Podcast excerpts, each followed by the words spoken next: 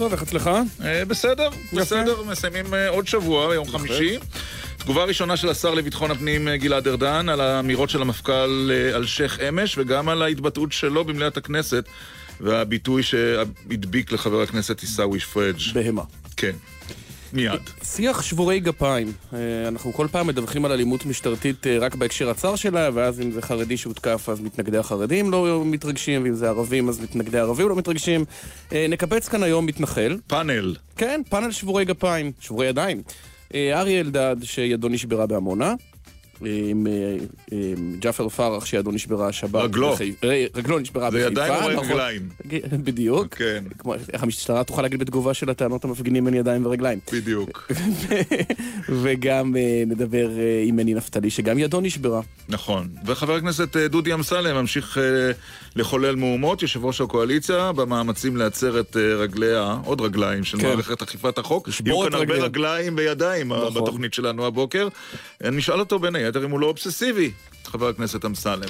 שנה וחצי לתוך כהונת טראמפ, ופתאום נראה שיש שיגיון בשיגעון, נכון? יש מדיניות מוסדרת בנושאי חוץ, יש מדיניות מוסדרת בנושאי פנים, האומנם אה, נשוחח אה, והתווכח, אולי גם עם אה, יעל שטרנהל, מומחית להיסטוריה אמריקנית. ורואי חיפה מתחילת השבוע, הם אומנם סוכו בהרחבה, היום נדבר עם אחד המסקרים, לא המסוכרים, כתב חברת החדשות פורת נסאר, על הצומת הרגיש הזה שבין החברה הערבית למשטרת ישראל ומערכת אכיפת החוק. וגם ברבע לעשר שיחה בהפתעה, וברבע לאחת עשרה אדם מהיישוב, היום מורה למתמטיקה בן שמונים ושמונה. שממשיך ללמד, היום הבגרות במתמטיקה, שיהיה בהצלחה על המבחנים. שהוא מגיש, הוא יספר לנו כל מיני דברים מפתיעים על התלמידים של פעם או לתלמידים של היום. זהו, אלה מקצת הנושאים שלנו הבוקר. אילן ליאור, גל ויצנר, שירה זרף, מיכאל אבו כאן בירושלים, כאן בתל אביב ובירושלים. מי הטכנאי? מוטי זאדה כמובן. דקלסגל עד אחת עשרה.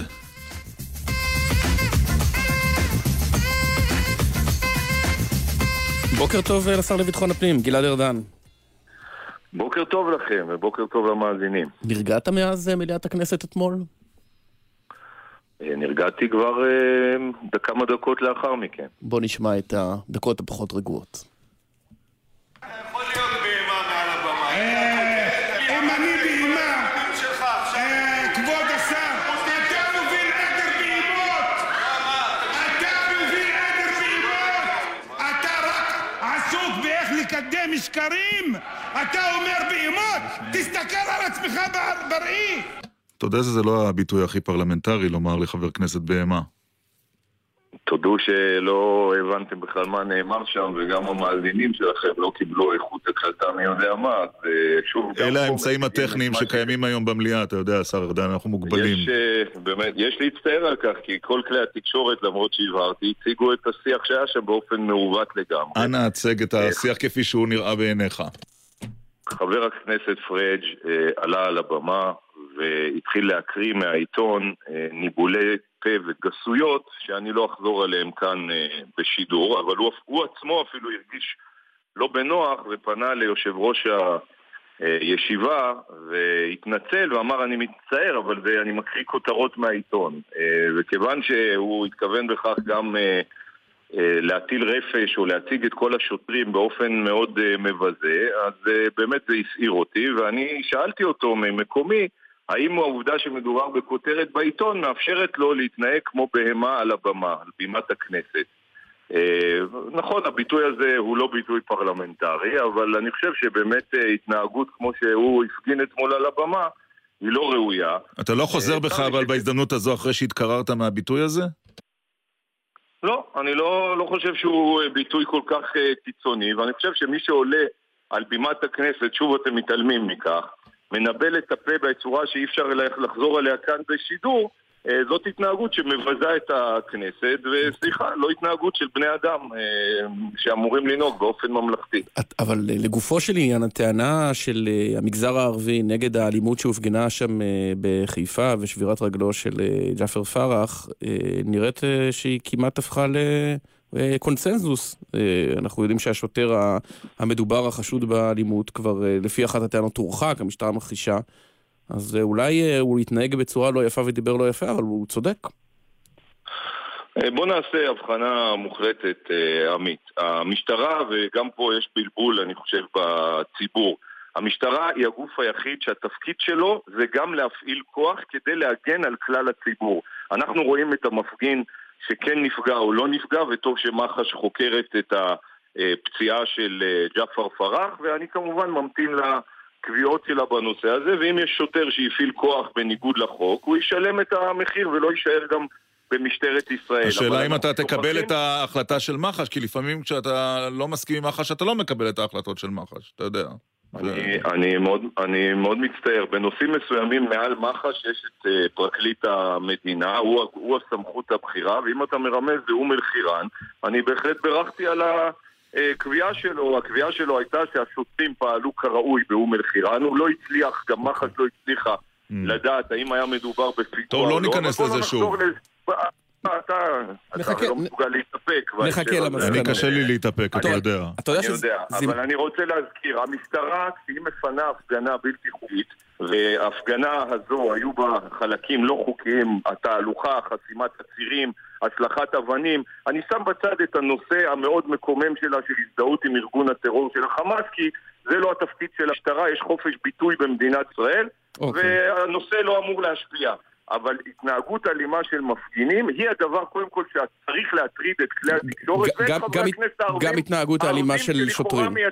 גם התנהגות אלימה של שוטרים. נגיע עוד מעט גם להפגנות שלא תמכו בחמאס והסתיימו בגפיים שבורות. אמת, פתחתי ואמרתי שברור שאם יש התנהגות אלימה של שוטר, היא צריכה לחקר, והוא צריך לסיים את דרכו במשטרה. אבל אי אפשר לשים את הפוקוס רק על הצד הזה. לשוטרים יש את התפקיד הכי כפוי טובה, הכי קשה במדינת ישראל, לפגוש ברחובות. בוא נעבור ברשותך. כל הנושאים שהממשלה לא הצליחה לטפל בהם, ולקבל החלטות בשבריר שנייה שמתיחים בהם גידופים, ואפילו תוקפים אותם פיזית. אז זה נורא קל לשבת באולפן הממוזג ולנתח מנהי לך שהוא ממוזג, תמיד אומרים האולפנים הממוזגים בגלצה, תמיד המזגנים מתקלקלים. אז הוא פעל בדיוק, יפה מאוד. עקבת אתמול בדריכות אחר דבריו של המפכ"ל רב ניצב רוני אלשיך? לא עקבתי, אבל התעדכנתי. אז הנה תזכורת למי שגם לא התעדכן. אחד שמזמנים אותי, אני משתדל מאוד להגיע לדיונים. אינטואיטיבית אני אומר, אני מוזמן פחות היום. האם אנחנו שמים את האינפוט הביטחוני בצורה המלאה?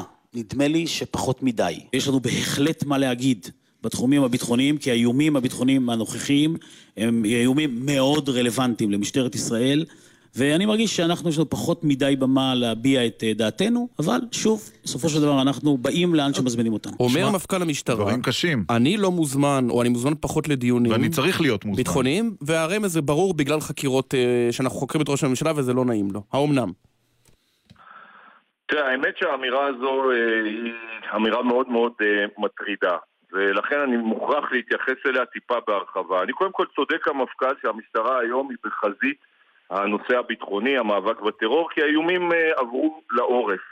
אבל אני חייב לומר שאני ממש לא מבין את האמירה שלו לגבי עמדת המשטרה בנושאים הביטחוניים, כי בניגוד לרושם שעלול להיווצר מהדברים שלו או פרשנויות שינתנו להם, עמדת המשטרה נשמעת בכל דיון ביטחוני שיש לה קשר. אז איך הוא אומר אני לא מוזמן אם זה המצב? עמדת המשטרה מושמעת בדיונים אצל ראש הממשלה, בדיונים בקבינט, על ידי, על ידי נציגי משטרה בכירים שמוזמנים לדיונים האלו. לי אישית יש הרי תת ניצב קצין בכיר, שהוא מזכיר ביטחוני שעומד בקשר עם המזכיר הביטחוני של ראש הממשלה ושל שר הביטחון. למשטרה יש נציג בכיר במטה ללוחמה בטרור במשרד ראש הממשלה, וגם המפכ"ל מוזמן מדי פעם לדיונים ולנושאים שרלוונטיים. אני יכול להזכיר את נושא המגנומטרים, הר הבית, ירושלים ודאי, הדרום, אבל אני באמת חייב שהציבור ידע, אני לא מסכים עם האמירה הזו. אני חושב שעמדת המשטרה בכל הנושאים הביטחוניים מובאת בדיוק בהתאם לצורך, ואני חושב שאם למפכ"ל יש תחושה כזו, אז אני כן חשוב שאני עדה על מה היא מבוססת. הוא לא אמר לך את זה עד שהוא הופיע אמש בבמה של מגזין ליברל ואגודת ידידי אוניברסיטת תל אביב? לא שמעת דבר וחצי דבר מהמפכ"ל לפני כן? אני לא זוכר שסוגיה כזו הועלתה מולי, לא. זאת אומרת לראשונה שמעת על זה שם. טוב, אולי תשמע עוד דבר ששמעת לראשונה. המפכ"ל מבקש שנה רביעית, והוא אומר את זה לנחמה דואק אתמול ברעיון שהוא שוחח איתה. כל עוד מבקשים ממנו את המפכ"ל למשטרה, אני שליח של הציבור. ככל שיבקשו ממני להישאר עוד שנה, אני אשכול, אני מניח שהתשובה תהיה חיובית, כי אני חושב שקדנציה של שלוש שנים היא קדנציה קצרה מדי בשביל שינויים משמעותיים, אבל אומר שוב, אני שליח כל עוד שולחים אותי. טוב, הנה הוא נעתר, עכשיו אתה יודע שאתה יכול להציע לו שנה רביעית, ללא חשש. אם אתה רוצה גם בשידור, זה גם אפשרי. תראו, חברים, קודם כל, אני שוב מבהיר, למפכ"ל יש עוד חצי שנה, למעלה מחצי שנה עד לתום המועד שהוא מונה על ידי ממשלת ישראל. מפכ"ל משטרה מתמנה על ידי הממשלה כולה, לא מתמנה על ידי. אני, כמי שאמור להמליץ לממשלה, לא התחלתי לעסוק בשאלה. נו, באמת, השר ארדן. מה זה? אתה עוסק בזה ברעיונות כל הזמן, אז אתה לא עוסק בזה בשום צורה אחרת. גם, גם ברעיונות אני בעיקר עוסק בלהסביר שלא התחלתי לעסוק בשאלה הזו, אבל אני חייב לומר... באיזה אופן עוסקים בזה? כשתעסוק, איך אתה תעסוק? אני, אני סקרן. כשעוסקים, כשעוסקים, מגבשים, מתחילים לגבש עמדה, יתרונות, חסרונות, מקבלים החלטה קודם כל לגבי כן הערכה, לא הערכה, וכל אחד מהתרחישים זה מוביל לעוד דברים שצריך לעשות. אבל באופן עקרוני, מעבר לתיאור הכללי, אני לא חושב שמפכ"ל משטרה צריך לנהל דיאלוג מול הממשלה על שנת כהונה נוספת בכנס ציבורי ודרך התקשורת. אני לא חושב שזה הדבר הנכון, אבל אני שוב, כל אחד זכותו לומר את אשר הוא חושב. כלומר, המפכ"ל נהג באופן לא ראוי אמש, פשוט וקצר. זה, אני לא אמרתי דבר כזה. אמרת? אמרת?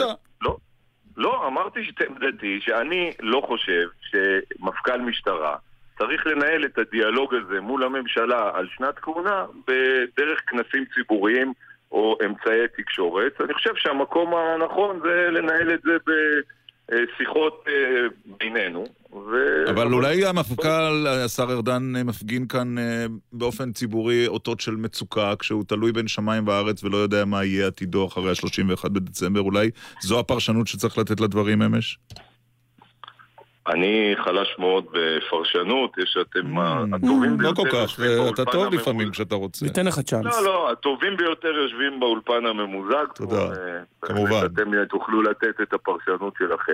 אוקיי, אז בואו נסכם את הדברים הבאים. לא אהבת את העובדה שהוא התייצב אתמול מול עיתונאית נחמה דואק, או בכלל בכל במה תקשורתית אחרת וניהל את השיח איתכם. בכלל, טוב שהוא לא ידבר פומבית. האמירות שלו הן היו אמירות מטרידות בכל הנוגע לטענה. ירון, אני שמעתי את הערה של ירון שהיא לא משקפת את עמדתי כמובן, אני ממש לא, לא בעד סתימת פיות, ואנשים ודאי קצינים בכירים, בטח מפכ"ל, יכולים לומר את עמדתם. מצד שני, כל עוד השרים נותר להם גם חופש ביטוי, גם לשרים מותר לומר את עמדתם. כל כמה זמן אתה רואה את המפכ"ל אגב? בארבע עיניים? בדיון? סליחה? כל כמה זמן אתה נפגש עם המפכ"ל? קודם כל, כל שבוע יש אצלי דיון הערכת מצב לקראת אירועי השבוע הקרוב עם כל ראשי הגופים הביטחוניים והגורמים הרלוונטיים, ומעבר לכך, מעת לעת, בהתאם ל... מתי בפעם האחרונה ישבתם בארבע עיניים, השר ארדן? שבוע, שבוע וחצי. ואם אתה לא רוצה שהוא ידבר על זה בתקשורת, למה לא תיזום שיחה איתו בעצמך, ואז הוא לא ידבר על זה בתקשורת? כיוון שכפי שאמרתי פה ברעיון, אני לא חשבתי שהגיע הזמן... בקיצור, אתה אומר לו שיתאזר בסבלנות. תתאזר בסבלנות. ירון, הרי את השאלה הזאת אתה יכול גם לשאול אותי שנה לפני תום הכהונה, ושנה וחצי, לא כתוב בשום ספר הדרכה שדווקא... אוקיי, אבל אתה לא תחכה חצי שנה, נכון? לא תחכה לרגע האחרון. תראו, אני חושב שכעת, שנוצר המצב המשפטי החדש בעקבות הפנייה של היועץ המשפטי לממשלה, אז אני צריך לעשות הערכת מצב מבחינת לוחות הזמנים, ולראות מתי הזמן הנכון להתחיל לקיים התייעצויות בנושא הזה. תגיד, יורם הלוי, ראיתי שהמפכ"ל, למרות שפתו העשירה, לא הצליח למצוא איכשהו מילים שיחמיאו למפקד מחוז ירושלים. אולי זה מעיד ש... לא ראיתי את החלק הזה ברעיון.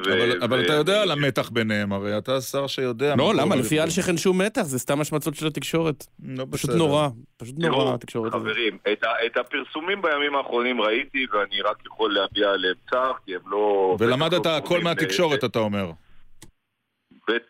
אני למדתי את הרוב מהתקשורת, אוקיי. וודאי שהפרסומים הללו לא תורמים לא לאמון הציבור במשטרה ולא בקצינים שלה, ולכן הכוונה שלי זה לנסות לברר את האמת מאחורי הפרסומים הללו כמיטב יכולתי, כי חשוב שאני אדע אם יש בהם ממש או לא. בשלב זה אני לא מכיר שום מידע שמבסס את הפרסומים הללו. אני, דרך אגב, זה שמיניתי את יורם הלוי למפקד מחוז ירושלים לאחר קדנציה מוצלחת שלו כמפקד מחוז הדרום, ואני חושב שאין מחלוקת על כך. שוב, אני שם בצד את הפרסומים התקשורתיים שאני לא יודע מה מה נכון בהם. מה זה לא יודע מה נכון? בואו נדבר גלויות. הרי לא שמעת מהתקשורת לראשונה, מן הסתם. לא, ודאי. הרי לא שמעת מהתקשורת לראשונה על זה שיש מתח בין אלשיך להלוי. יש דיווחים שאלשיך, ראיתי בערוץ הראשון, למשל, שאלשיך הגיע אליך עם טענות על הלוי. זה נכון? אני לא אעשה מה שאמרתי שלדעתי לא נכון לעשות. אני לא אתייחס לשיחות שלי בארבע עיניים עם המפכ"ל. אני רק אני רק יכול לומר באופן כללי, okay. לגבי הידע שקיים אצלי כשר לביטחון ש... הפנים, אין, אין. שום מידע, אין אצלי שום מידע על קשר כזה שנטען בכלי יפה. התקשורת. ובעיניך הניצב הלוי הוא מועמד ראוי למפכ"ל. אני רק רוצה להבהיר, הצורך שלי לברר את הסוגיה הזו זה בלי קשר לפרסומים, כן מועמדות למפכ"ל, לא, זה לא... אבל מועמד ראוי למפכ"ל בעיניך? קצין, קצין, קצין במשטרת ישראל צריך להיות מקצועי, צריך להיות מסור לעבודתו, ולא צריך שיהיו לו קשרים לא לגיטימיים עם נבחרי ציבור. יפה, אוקיי. במקרה הזה... אבל אין לך שום ראייה לכך. טוב, שאלה אחרונה על החוק של דודי אמסלם, חברך לסיעה, אתה גם תומך בהתלהבות ב... בכך שלא ניתן יהיה לערער על זיכוי של אנשי ציבור בעבירות מסוימות? לא, דודי אמסלם הוא לא רק חברי לסיעה, הוא גם חבר שלי, אבל לא תמיד אנחנו רואים עין בעין את הנושאים המשפטיים, ואני חושב שהחוק הזה... הוא לא נכון. אני יכול להבין מאיזה מקום דודי מגיע של זכויות אדם וזכויות הפרט, כמובן זה לא נועד לנבחרי הציבור, זה רק זכויות הפרט. אני לא חושב שזה נועד לנבחרי הציבור, והפרסומים לא לא כי לא, הוא יהיה כאן בשעה הבאה להסביר את זה, אז אתה יודע, אנחנו נדבר עם... אם הוא מראיין צחם היה זה... לא, אבל עמדתך שלך הוא ברע. הוא נגד, אמר, אני נגד. כן, אני נגד, יפה. לא, אני רוצה רק להסביר במשפט אחד. בסוף גם שופט יכול לטעות, ולטעות כנגד אינטרס הציבור, לא רק נגד אינטרס אותו חשוד שעמד לדין. ואם שופט, למשל עבירה של התעללות בבעלי חיים, גם היא פחות מעשר שנות מאסר, נתן עונש קל או זיקה מישהו, חשוב מאוד שהמדינה, ויש הרבה עבירות כאלה, okay. תוכל למצות איתו את הדין ולערער ולהביא אותו לשלם את המחיר טוב. ולהרחיק אותו מהחברה. דוגמה מעניינת בחרת לסיום, השר ארדן, התעללות בבעלי חיים. יפה. צער בעלי חיים. זה שום דבר, זו רק דוגמה אחת, הייתי יכול לתת עוד הרבה. אחוז, אתה בחרת את הדוגמה. תודה רבה לך, השר ארדן, על השיחה הזו. תודה, שיהיה סוף שבוע שקט. ושבת שלום. יפה. טוב, יש לנו כמה כותרות מהשר ארדן. אחד, תוקף את המפכ"ל. בשני הפרמטרים, גם... אמירות מטרידות. אמירתו מטרידה שזה לא נכון מה שהוא אומר, שהמשטרה מוזמנת פחות לדיונים. המשטרה מיוצגת באמצעים על ידי גורמים אחרים, בעצם השר אומר, גם אם זה המפכ"ל לא נוכח. וביחס להערכת הכהונה הוא אומר, לא ראוי שהוא מנהל את השיח הזה דרך התקשורת. אבל אני אתן לו שיחכה בסבלנות, אני לא הולך לדון בזה כרגע. Don't call us, we'll call you. וגם הכותרת של נגד חבר כנסת, נגד היוזמה של חבר כנסת דודי כהן. דודי אמסלם, סליחה, דודי אמסלם, יושב ראש הקואליציה, שנדבר איתו בשעה הבאה. טוב, עכשיו איתנו שלושה, שלושה נפגעי משטרה בזמן מחאות והפגנות. כל אחד יציג את עצמו ואיזה גף שברו לו. שלום פרופסור אריאל דד, חבר הכנסת לשעבר. בוקר טוב מניצולי עמונה. לך שברו יד.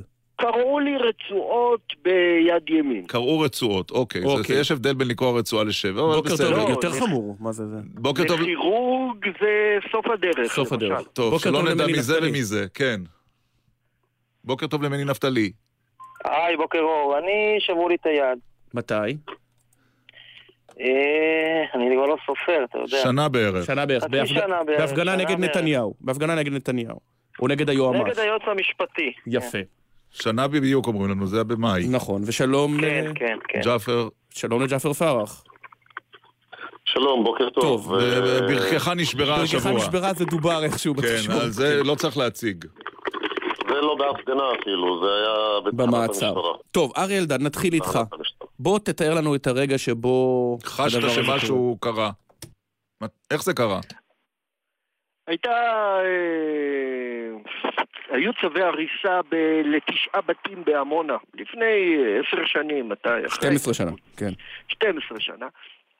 ושורה של חברי כנסת עמדה בשורה הראשונה של המפגינים, היה שם אפי איתם ובן ילון עליו השלום ואנוכי ואורי אריאל ומוטי יוגב שאז היה רק אלוף משנה במילואים, והתקדם מולנו טרקטור ואנחנו עמדנו מול הטרקטור כדי למנוע את ההריסה, ואז uh, ניתנו הפקודות ועלו עלינו. אפי נפל ראשון, מדמם מראשו, הלכתי לטפל בו, בינתיים uh, ראיתי שהוא בסדר, עצרנו את הדימום, חזרתי מול הטרקטור, הטרקטור לא זז, ואז נשמעה במגפון ההוראה להוריד את חבר הכנסת, וזה הדבר האחרון שאני זוכר. להוריד?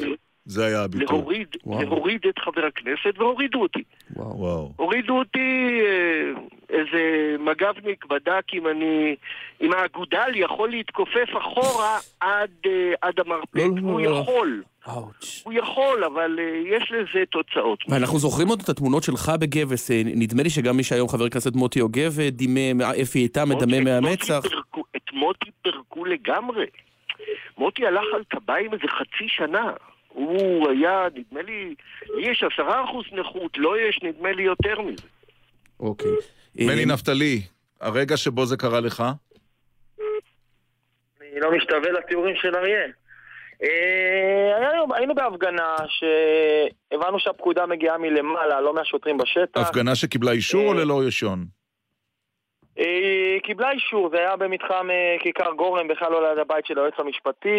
עצרו מורה בגלל שהיא דיברה לא יפה לשוטר, עצרו אותה, לא היה לה תעודה מזהה, בעלה הלך להביא את התעודה המזהה, עמדנו ליד הניידת, בגלל שאני עמדתי ליד הניידת, שוטר הביא לי מכה, העיף אותי לרצפה וקפצו עליי כולם. כן. פה אפשר להגיד שאני, בגלל שאני עבדתי עם שר ביטחון פנים, שמעתי גם את הרעיון עם השר ארדן, אז אני יודע איך הפקודות ניתנו. אז איך הם ניתנו? איך זה נקרא שם? זה היה לדעתך התפרצות של שוטר אחד, או שראית את רוח המפקד? המפקד בשטח? תראה, אני יודע, אני יודע בדיוק איך זה מתנהל, לכן אני לא כעסתי על השוטרים בשטח, ולכן גם לא טבעתי שוטר שבעט לי בראש, תוך כדי שעוסקים אותי. כי אני מבין מה קורה לאנשים שקלמים את הפקודה הזאת, לעצור, לשבור, לא יודע מה, איך שתקרא לזה. אז אני פחות כועס על השוטר בשטח, הוא עושה את תפקידו. אלה שמלמעלה, ההוראה שניתנה, כי הרי המפגינים לא עשו שם משהו שהוא ביתי עבור. תכף נשאל גם מה הייתה תוצאת החקירה על האירועים, אבל קודם ג'אפר פרח, האירוע שבגינו אתה ברכך נשברה עדיין בחקירה, אבל קודם כל צריך, אני רוצה לשאול מה שלומך, מה שלום הברך, כי האירוע הזה היה רק לפני חמישה ימים. הברך עדיין שבורה. אנחנו מחכים שהנפיחות תרגע קצת כדי לעשות עוד פעם סי טי ולבדוק איזה נזק, כי זה לא רק שהיא נשברה, היא גם, גם נלקחתי מבית החולים בני ציון בחזרה ל... לא נתנו לך להחלים. לא נתנו לי, לא רק לא להחלים, היה, הייתי אמור להיות מאושפז חמישה ימים כדי להחליט אחר כך. כן. אם צריך את הניתוח הזה באופן מיידי, mm-hmm. ובעצם אחרי השחרור שלי אנחנו מחכים לראות איזה נזק נגרם, לא רק בפציעה עצמה, אלא הנזק המצטבר של ללכת על הרגל בבית מעצר במשך עשרים וארבע שעות. אוקיי, okay. רק צריך להגיד שאתם כמובן לא מסכימים אחד עם השני כמעט על באידא... דבר. באידיאולוגיה אתם חלוקים. 아, אבל התיאור שלכם הוא כמעט אותו, הוא כמעט אותו תיאור. אריאל דד, כשאתם מקימים ועדת חקירה פרלמנטרית אז לעמונה, זה לא ממש מסייע למגר את האלימות המשטרתית, נכון? אבל לא זו הייתה כוונה של הוועדה, נכון? אריה? אריאל דד. אני חושב ש... הנה, הנה, רגע, הנה. מה אתה אומר? סליחה. אני חושב שהאלימות היא משהו מובנה במשטרה. למה? למה? לא חשבנו שוועדת החקירה הפרלמנטרית תסיים אותה. רצינו רק להראות שהפקודות באמת ניתנו מגבוה. שבאותה שעה אולמרט רצה להוכיח שגם הוא יכול וגם הוא חזק, ולכן נתן למשטרה הפקודות להיכנס בכל הכוח במתנחלים בעמונה. אבל, אבל, זה, אבל זה שהשוטר או, או, או הגורם שגרם לפציעה שלך, משהו התרחש לאחר מכן? הוא, הוא עמד לדין, הוא נחקר, או ש... זה קרה וזה אני, עבר. אני לא, מח"ש קבע שהעבריין לא נודע, עד שנתתי להם תמונה עם מספר אישי שלו, שהייתה גם בידיהם כמובן. ובסוף הם החליטו שהוא הפעיל כוח סביר בנסיבות העניין. ניסיתי לתבוע אותו בתביעה אזרחית, נכון. והשופט חשב כמו מח"ש. שהשוטר יפעיל כוח סביר. מה יותר סביר מזה? אבל, אבל אולי כש, כשמסתכלים על שלושתכם, אולי הסיבה שהאלימות נמשכת, מני נפתלי, וגם ג'פר פרח, אם אתה רוצה לענות על זה, זה שכל מגזר הוא מבודד מול המשטרה. כשזה ערבים, אז כולם עודים מהצד ומוחאים כפיים למשטרה. כשזה המתנחלים, השמאלנים מוחאים כפיים, וכשזה מתנגדי נתניהו בפתח תקווה, אז מי שתומך בו לא אכפת לו. איזו דממה. אני לא נגד המשטרה או נגד השוטרים בשטח, אבל אה, ברור לך שזה פקודה שמלמעלה, ושוטרים מבצעים את הדברים, הם לא מבינים בדיוק מה זה כוח סביר. יש שתי סייגים לכוח סביר. אה, להתקיף אה, אה, לפי האמצעי שתקפו אותך, זאת אומרת, יש שתי סייגים, את הסייג שאני לא זוכר, אבל... אבל מישהו אה, בעקבות האירוע לא... שלך נחקר או עמד לדין? או, או... השאלה יותר משמעותית, מישהו מאנשי, אה, אה, אני אשאל את זה אחרת, מני נפתלי, כשנניח... אה, ייקו את פרח, אז דיברת, או ג'פר פרח, כשהיקו את אריאל דד דיברת, אולי השתיקה שלכם ההדדית עוזרת למשטרה להמשיך עם התופעה? מני. אני לא חושב, אני חושב ש... מני ואחר כך ג'פר. אני לא חושב, אני לא חושב. לא חושב שמה. שאלת אותי? כן, האם... אני לא חושב שהשתיקה שלנו, תראה, זה כמו שמה שקורה במדינה, וכל הסקטורים, כל אחד מפגין לבד. אם היינו מפגינים ביחד, היה שינוי.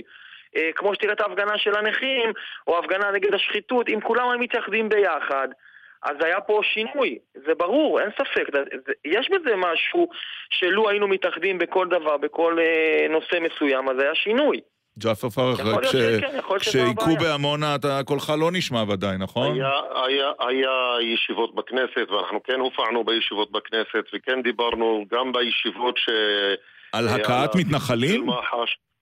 בישיבות על אלימות המשטרה שהתקיימו בעקבות אותם אירועים, אנחנו הופענו גם בישיבות על חוסר התפקוד של מח"ש, גם בנושא, גם בחקירות האלה אנחנו היינו שם. בוא נגיד שאתם בחרתם שלושה קבוצות, אבל תאמין לי יש הרבה יותר. כחלק, כחלק מהמטה נגד גזענות אנחנו רואים ש, שיש קהל רוסי מאוד גדול, בגלל גם קשיי השפה שלהם הם יותר קורבנות.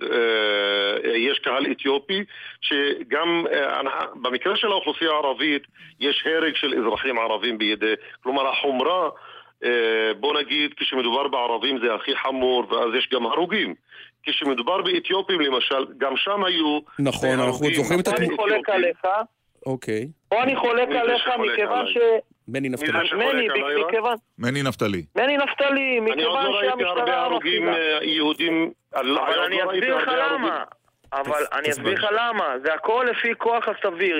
איך שתוקפים, גם מול החרדים אתה יכול לראות יותר אלימות, זורקים עליהם ביופית, והכל לפי הכוח. המפגינים בפתח תקווה לא הגיעו לרמה של הפגנות של אליאור עזריה, או של ערבים, או של מתנחלים. אנחנו אנשים נורמטיביים שלא באנו לעשות בלגן. אם ערבים זורקים אבנים, אז אתה צריך לי... אז יהיו הרוגים, כאילו, מן הסתם. באמת, באמת, מני, על זה בדיוק אני חושב שכולנו נשאלנו. להסית, להגיד, הערבים זרקו אבנים. לא, הם לא זרקו אבנים. לא, רק מצד עובדה, הם לא זרקו אבנים. אנחנו מדברים, תקשיבו לי, אנחנו מדברים על אירועים שבהם אזרח ערבי יושב במכונית ויורים בו. אנחנו מדברים על אירועים מצערים שרק בתוך ארבעים וכמעט שישה אירועים כאלה, רק בשני אירועים הגענו להרשעות של שוטרים, וגם אז השוטר קיבל חמש... בואו נסכם ככה, אלימות זה דבר רע, לא כדאי לזרוק בלוקים מצד אחד, ולא הופקו הלקחים מכל אחד מהמקרים האלה שאתם הייתם חלק מהם. אנחנו צריכים לסיים בשלב הזה, ואני רוצה להודות לשלושתכם, לג'פר פרח, מני נפתלי, פרופסור אריאל דד, שלושה נפגעים בהפגנות שונות, באירועים שונים. צריך לומר כאן שאנחנו פנינו ל דוברת המשטרה לא רצתה להגיב. וניצב משנה לפידות, והיא לא רצתה להגיב. אבל מיד אחרי החפירות? בדיוק, נדבר כאן עם ניצב בדימוס דוד צור, שהיה מפקד הימ"מ וגם מחוז תל אביב, בדיוק על העניין הזה של הפעלת כוח בהפגנות אחרי החסויות והתשדירים כאן בדקלסגל. אתם מאזינים לגלי צה"ל. תשע שלושים ושבע, דוד צור הוא ניצב בדימוס, מפקד משמר הגבול ומחוז תל אביב לשעבר. בוקר טוב לך. בוקר טוב. האם אלימות ומשטרה הם שניים שהולכים יחדיו ולעולם לא ייפרדו? הייתי אומר יד ביד, אבל היא שבורה. תראה, על פי חוק, זה הגוף בעצם שיש לו את הסמכות להפעיל כוח, לא אלימות. ויש הבדל בנושא הזה, כי באמת יש שם סייגים, והוא עומד גם בחוקים, גם בפסיקות שהיו לאורך השנים. והאיזונים האלה נדרשים בין זכויות הפרט, הזכות להפגין, הזכות למחות, אל מול זכות הציבור לנוע בצירים פתוחים, וגם לא להסית, ועוד כאלה וכאלה דברים. בסופו של דבר, המשטרה חייבת להפעיל שיקול דעת, ותמיד ניתן לתקוף את שיקול הדעת הזה. ואתה צודק שבימים האחרונים יש הסתברות של אירועים, מטקס פתיחת השגרירות, דרך בטח המחאה בחיפה, ועוד מקומות אחרים ש... טענות גם של המפגינים, מצד שני חושבים גם את הגרסאות של המשטרה. יש באמצע גוף שאמון על הנושא הזה, שזה בדרך כלל מח"ש. אני יכול לומר לך שלמשל, אני ב-תשעים ושתיים, כשעשה רוני מילוא והמפכ"ל הלכו למהלך הזה, אני בכלל הייתי בימ"מ, פחות הייתי ער על הנושא הזה, וכשבסופו של דבר זה הוחל על כלל שוטרים משטרת ישראל, אני נלחמתי שלמשל תחקירים, מבצעיים, פיקודיים, שנדרשים על ידי המפקדים, כן. וזו סוגיה מאוד מאוד טעונה, יהיו מסווגים. עבור ימ"מ, אחרי זה לימים כשהייתי מפקד משמר הגבול, זה חל על משמר הגבול, אבל השוטרים פחות. אוקיי. יש פה תהליך שמח"ש צריך לבדוק את הטענות האלה. כן, אבל לפעמים... אנחנו לא מדברים עכשיו על השמתו של השוטר הספציפי, אלא על תופעה שאנחנו רואים, והיא של יותר מדי אנשים במדינה דמוקרטית כמו ישראל, אומרים, כשאני יוצא להפגנה, אני צריך לקחת בחשבון, אם זה בהתנתקות שיקראו לי את המערות האף כמו שהיה, ואם זה בהפגנה בהמונה ישברו לי את היד, ואם זה עכשיו בערבים או הבעל הסופר הוא בתל אביב, אז ישברו לי יד אחרת, ואם זה אתיופים אין מה לדבר, או חרדים בחסימות כבישים. זה תופעה? אז צריך לומר שיש הרבה מאוד אירועים שהדבחה לא מגיעים אליך בסוף ל... לתודעה, מן הסתם כי הם עוברים בשקט. יש הבדל בין למחות לבין בסופו של דבר לסגור צירים. על, ה, על הרצף הזה, הדבר הכי חמור בסוף זה גם לנקוט באלימות. אני חייב להגיד לך שדעתי לא נוחה מהאירועים האחרונים שבהם שמעתי גם את גרסת המשטרה והדוברת בעניין של הכניסה למעצרים בזמן שזה היה עדיין בגדר של דיבורים, של אמירות. המשטרה פחות צריכה להתערב בתוך ההפגנה. זה לא מעניין אם זה בתוך העניין אה, אה, המתיישבים אה, מגוש קטיף שירדו מהגגות וצעקו נאצים, או אה, חבר כנסת אה, עידה שאומר, אה, אם הוא אמר אה, אפס, מלוכלה, או משהו דומה לזה. לא, אבל, פה... אבל תראה, זה קורה בעיקר כלפי מגזרים מסוימים, עמית תזכיר כמה מהם. לא, בוא נגיד, בוא נגיד, אבל האנכים למשל, האנכים למשל חסמו צירים, ושעות אנשים נתקעו בפקקים, הם עמדו שעות בפקקים, אבל כשמדובר בחרדים, בערבים, מתנחלים יוצאי אתיופיה, היד קלה מאוד. כשרוב הציבור לא רוצה את ההפגנה, אז השוטרים יותר עם האצבע קלה, על ההדק, או בין אם זה מתנחלים כשהם מיעוט, או חרדים כשהם מיעוט, או ערבים כשהם סנויים.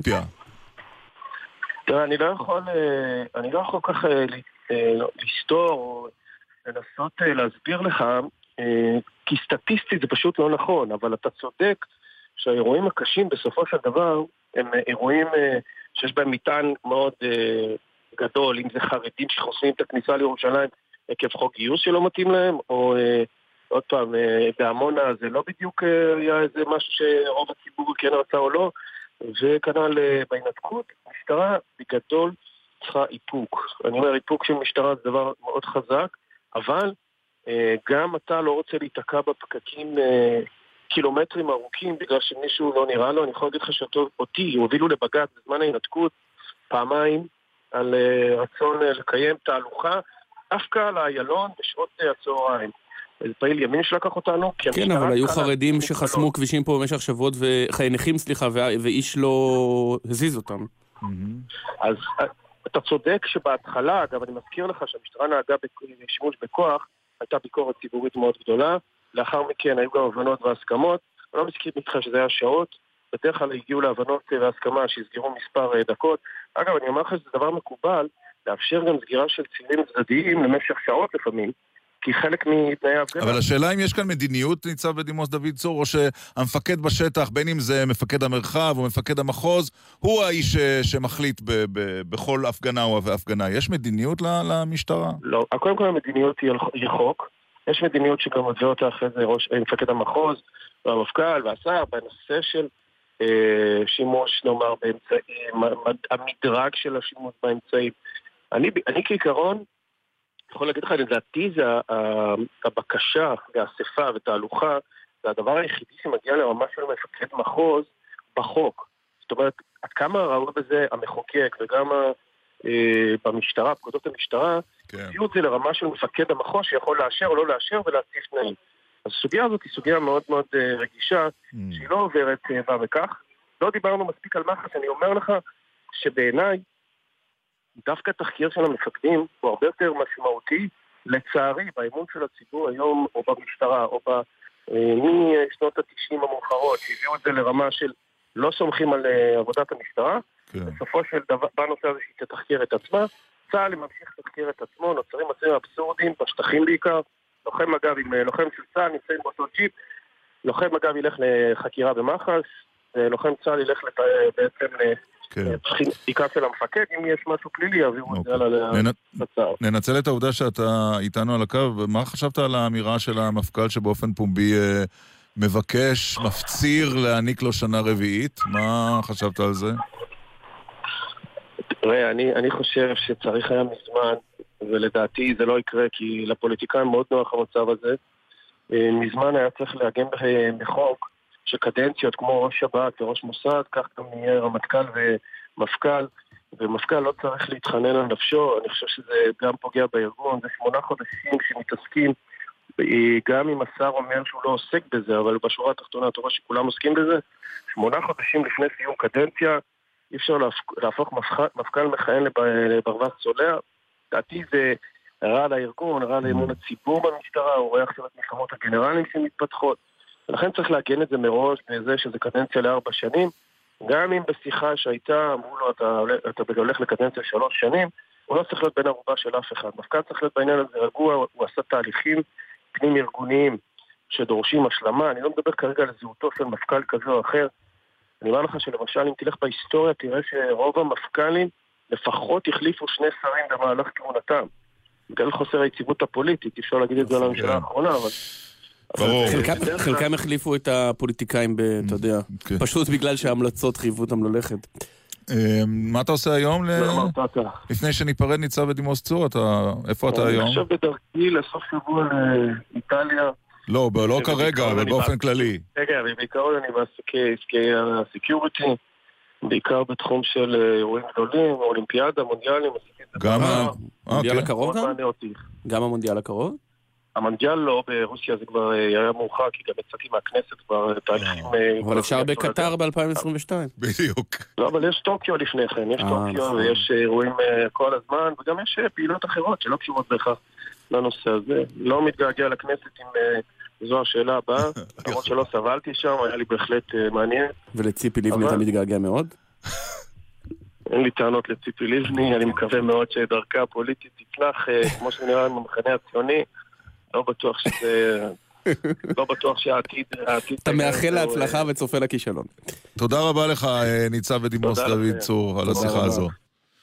רק נגיד, בדיוק מה שמשרת את הטיעון, הרי היו שני פינויי עמונה למי ששכח. ב-אלפיים ושש שהמתנחלים הם מיעוט ובאופוזיציה, אז מכות וכו'. ב-אלפיים ושבע עשרה, אתה יודע, כשזה חלק מהקואליציה והבית היהודי... אז זה נראה אחרת. אז זה נראה אחרת לגמרי, זה בדיוק חלק מהטיעון. אז אולי בכלל זו שאלה של קואליציה או באופוזיציה. או רוח ציבורית כזאת, אתה יודע. טוב, זה הזמן לשוחח עם מי שאנחנו, ואנחנו באמת לא יודעים על מי על הקו. כל פעם שואלים אותי וכל פעם אני עונה ולא מאמינים, אבל אנחנו לא יודעים. שלום לך, לך. לכם. שלום, שלום. שניים. או, אה. שניים, שניים זה כבר התחלה טוב. אוי, זה היה מוכר עכשיו. רגע, מה זה כמו? וואה. שניים זה התחלת. וכל צרוד כזה. אפשר לשמוע גם את השני? מי מאיתנו זה השני? אתה. אני השני? כן. אתם משתפים פעולה על הבמה? עלולים. עלולים. פתח לשוע ראשון. קצת דוב נבון מזכיר את הצרידות הזאת, אבל היה אצלנו כבר דוב נבון. אוקיי, משתפים פעולה. תיאטרון? שמה מה? משתפים פעולה בטלוויזיה? גם, בין היתר. אוקיי, אבל זאת אומרת, זה רק החלטורה, הדבר העיקרי זה לא זה. זה סרטים? עד לבמה, סטנד-אפ? עוד לא, עוד לא עשינו סרטים. מוזיקה, אז בעצם זה לא במה, זה לא טלוויזיה, לא תיאטרון. ספורט? לא. גם לא. גם לא? אוקיי. זה לא הטניסאים, אם חשבת. לא אנדי ויוני, אוקיי. טוב, זה משהו... מה, לגלה להם? לא. אבל אנחנו מתקרבים לזה. אה, רגע, זה אולי כן מוזיקה? רגע, רגע, רגע. זה כן מוזיקה? מוזיקה. אוקיי. טוב, יש רק צמד אחד שיכול להיות זה. חוץ מסיימון וגרנפונקל, זה סטטיק ובן-אל? קל. וואה. זה לא היה כל כך קל. לא היה כל כך קל. קל, קל. אני הייתי עולה על זה בשנייה. נכון, האמת שכן. האמת שכן. וואי, זה כבוד הוא לנו. כן, נכון. באמת כבוד. כבוד הוא לנו, תודה רבה. יפה. מה קורה? בוקר טוב. אנחנו בסדר גמור, כן, בוקר טוב. איפה אנחנו תפסים אתכם? התעוררתם? כי עכשיו נורא מוקדם בבוקר, לא? לא, חזרות, חזרות ברבא, כי עשינו את המופע בהיכל מנורה. באיזה שעה מתחילות חזרות של סטטיק ובן-אל? ממש עוד אותו. מוקדם. די מוקדם. יפה. מה, זאת אומרת שכל הדיבורים על אורח חיים הפרוע של מוזיקאים צעירים, זה לא נכון. אתם בשש בבוקר, קמים, קפה, חזרות. יותר מוקדם. כן, אני קם לרוץ בשש, שבע. וואו, וואו. אני קם לרוץ אחריו. איך שומרים על שפיות כשההצלחה היא מטאורית כזאת? לא חושבים על הצלחה, חושבים על להמשיך לעבוד. כן, אבל אי אפשר להתעלם שתופעה כזו קורית אחת בהרבה מאוד שנים, נכון? נכון, אבל גם אי אפשר להתעלם מזה שצריך לעבוד כסף כדי לשמר את זה. נכון. והדרך שלכם לשמר את זה היא לעבוד בשיטה קצת אחרת. אולי אני קצת מיושן, אז תתקנו אותי. אבל פעם האנשים היו, זמרים היו מוציאים אלבום, ולאט לאט משחררים סינגל. אתם עובדים אחרת לגמרי. פעם בשלושה חודשים, להיט ענק. קליפ, קליפ מושקע. ויאללה, ויאללה לדבר הזה. השיר היפני מאוד מושקע, הקליפ שלו. קוראי, כן. את השם אני לא זוכר, אבל בסדר. כן. זה לא במכוון, כי אלבום, תאמין לי שאנחנו היינו רוצים לסיים את האלבום. היינו, היינו רוצים לסיים את האלבום. פשוט אנחנו משקיעים כל כך הרבה זמן על כל שיר, שזה יוצא בסוף שברגע שאנחנו מסיימים אותו, אנחנו פשוט מוציאים אותו. אנחנו באמת עובדים על שיר כל כך הרבה, כל שיר אנחנו מקדישים לו כאילו את ה... באמת את הכבוד שלו. מה שמעניין בשירים שלכם זה שהם מאוד מאוד מושקעים, גם ברמת ההפקה, זו הפקה שאין הרבה בישראל, גם ברמת באמת כמו שירון אמר הקליפ. טוב, ג'ורדי יש רק אחד. אה, זה ג'ורדי, זה לא אתם, אתם אומרים. יש שירים שפחות הצליחו? או שכל שיר הופך ללהיט? כן, יש שירים רק שמונה מיליון צפיות ביוטיוב, זה כישלון מחפיר. אני חושב שכל שיר זה... אתה תולך את המגדיר הצלחה, צפיות והצלחה לב, כל שיר אני חושב שיש לו את המקום שלו ואת האפשט שלו. אוקיי, אבל כי הדבר הבולט ביותר אצלכם, זה שלפחות על הבמה, ראיתי אתכם היום בהופעה בחברת החדשות בפורים, נראה שאתם ממש נהנים. אתם לא בפוזת האומן המיוסר. אבל אתה חייב ליהנות, מה אם אתה... שאתה נהנה מזה ואתה הולך לעבודה, אני חושב. וואה, איזה רעש. זה אפקטים מוזיקליים של... כן, זה משהו חדשני מאוד. זה מהלופר של נטע ברזילה. רגע, בדיוק, רגע, רגע, נקטעת באמצע התשובה. אוקיי. אוקיי, חזרנו? כן, חזרנו. אתם אגב ביחד, או שאמרתם שאתם בחזרה, אז אתם באותו מקום, נכון? לא, אנחנו בדרך. בן-אל עדיין איתנו? אה, אוקיי. מה, בן-אל? אמור להיות, מה, הוא נפל? נראה לי שזה היה הוא שהתנתק. טוב, אז תסביר, אז סטטיק, אתה תסביר על העניין של הענה. יש לא מעט אומנים שהם מסבירים שהם בכלל סובלים מהחשיפה וזה, אבל אתה יודע. אל תשכח שמדובר בשנים של שנים שעבדנו מאוד מאוד קשה להגיע לזה, אז קצת לא יכול להתלונן על שום דבר, אתה מבין? כן. אלה הישגים שחלמנו עליהם. אפילו, אתה יודע מה, הישגים שאפילו לא יעזנו לחלום עליהם, בדיוק. דברים שלא יעזנו אפילו להעלות בדעתנו. כמה שנים אתם יחד? כי בתודעה הציבורית זה... שלוש שנים. בעצם מאז שזה התחיל, מאז ברבי, מאז התודעה הציבורית. ועכשיו חתמתם על חוזה לעשר שנים עם חברת מוסיקה גדולה בארצות הברית. הקסם הזה ידבר גם לאמריקנים לדעתכם? כלומר אני מניח שאתם חושבים שכן, אבל זה לא תמיד עובד הנוסחה הזו, מה שעובד אצלנו. לפתוח פה אני מפחד, אני מפחד לפתוח פה, אני לא רוצה ממש, אתה יודע, אי אפשר לדעת, אי אפשר לדעת, אי אפשר לדעת. הנה זה מחזק. אבל מה שכן אפשר להגיד זה ש... בביקור קצר שם, אני קיבלתי המון המון רוח גבית במפרסים וביטחון, כי קיבלתי שהם גם, כמו שפה היינו, אתה יודע, מיוחדים האלה, אז גם שם. אבל יש לי חשבון פתוח עם בן אל, בשם העם בישראל. תראה, בן אל, אתה בכוכב הבא לאירוויזיון, הצבעת כל הזמן נגד נטע ברזילי. קודם כל, הייתי כל הזמן נגד. אבל זה מה שנחרט בזיכרון. לא, לא, אז אני רוצה להסביר, אתה יודע, מלא שואלים אותי על זה, ואני מקבל על זה גם הרבה תגובות, אני קורא לזה מרכאות שליליות. אני קודם כל לא הייתי נגדה, זה א', אני חושב שהיא מאוד מוכשרת, ואם אתה תראה באמת הפרקים, אתה תבין שבאמת אמרתי לה שהיא מוכשרת, פשוט היה נימצתי מהלופר. באמת, לראות כל הזמן את הלופר ואת הלופר ואת הלופר, זה היה כבר, זה שיגע אותי. כי רציתי לראות, כי היא בחורה מאוד מוכשרת, אני רציתי מאוד לראות עוד דברים שהיא עושה, חוץ מהלופר. לא, אבל אם זה היה תלוי בך, אם זה היה תלוי בך לפי הצבעות, היא לא הייתה שולח אותה לאירוויזיון.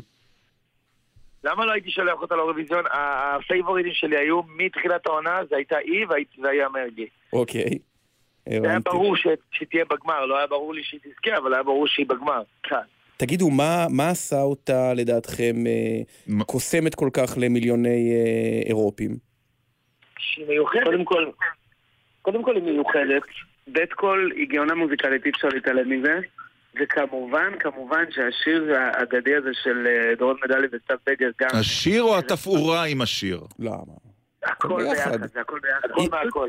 היא מאוד מזכירה... אין משהו אחד. היא מאוד מזכירה אתכם, סטטיק. היא מאוד מזכירה אתכם באיזה משהו, סאונד חדשני קצת, בהגשה לא רצינית, היא לא עומדת על במה ושאר... היא לא תופסת את עצמה, היא נדמה, כאילו היא תופסת את עצמה ככובד המשימה, היא באה כדי לעשות כיף. כמו שאתם עושים. תשמע, אני, אני אחמיא לה, ואני אגיד שהרבה אומרים לי את זה, ואני לא רואה את זה, אחי, אני לא רואה את הדמיון. היא פשוט מיוחדת שם, בקטע שעה. סטטיק ובנאל זה תופעה, ככה גם נטע ברזילי. לאן היא תגיע לך, לדעתכם, זה גימיק חד פעמי או יותר? זה קטון, זה המון תלוי לדעתי במוזיקה. ומה היא תעשה עם עצמה? זה המון תלוי במוזיקה שהיא תוצא עכשיו. לאן אתם רוצים להגיע? חוץ מלאמריקה, אבל בארץ, בארץ נדמה שאתם בפסגה, לאן ממשיכים מכאן? אנחנו עוד לא בפסגה, זה חלילה, איזה פסגה? ממשיכים כל הזמן לעבוד, כי כבר מתחיל להירדש. ההישגים האמיתיים הם הישגים שאתה עושה מול עצמך, לא הישגים שאתה עושה מול קהל, מדיה, אתה מבין? ההישגים האמיתיים היא כשאתה מרגיש שאתה הוצאת משהו שלא יכולת להוציא דקה. אוקיי. אז לסיכום, אם לסיים את הסיפור, אתם הייתם בעד נטע ברזילי, למרות הערות פה ושם, יש לה את הסווג, אם להשתמש בשפה שלך סטטיק, ואתם לא מתכוונים לעצור, נכון? נבר. אני רוצה רק לבקש, היות שלפחות אצלי בבית יש ילדה בת שבע שיודעת את כל המילים בעל פה, כל המילים, המילים ביפנית קצת מסבכות. למה? קוואי זה חמוד, קוואי ביפנית זה חמוד. בסדר, אבל לעיתים הבאים הרי קוואי זה לא האחרון, אז תנסו להמעיט ביותר עברית, קצת יותר עברית. כתוביות לכבדי השמיעה. לטובת גאיה, אני אומר. קשה, לא לכבדי גאיה, פשוט יודעת את כל המילים בעל פה. כן, יפה. מדהים. טוב, סטטיק ובן אל, היה כיף לדבר איתכם, ובאמת... בהצלחה, תמשיכו לעשות את מה שאתם עושים הכי טוב שאפשר. הכי טוב. תודה רבה. ואת השיר קוואי נשמיע בשעה הבאה. בטח, בטח.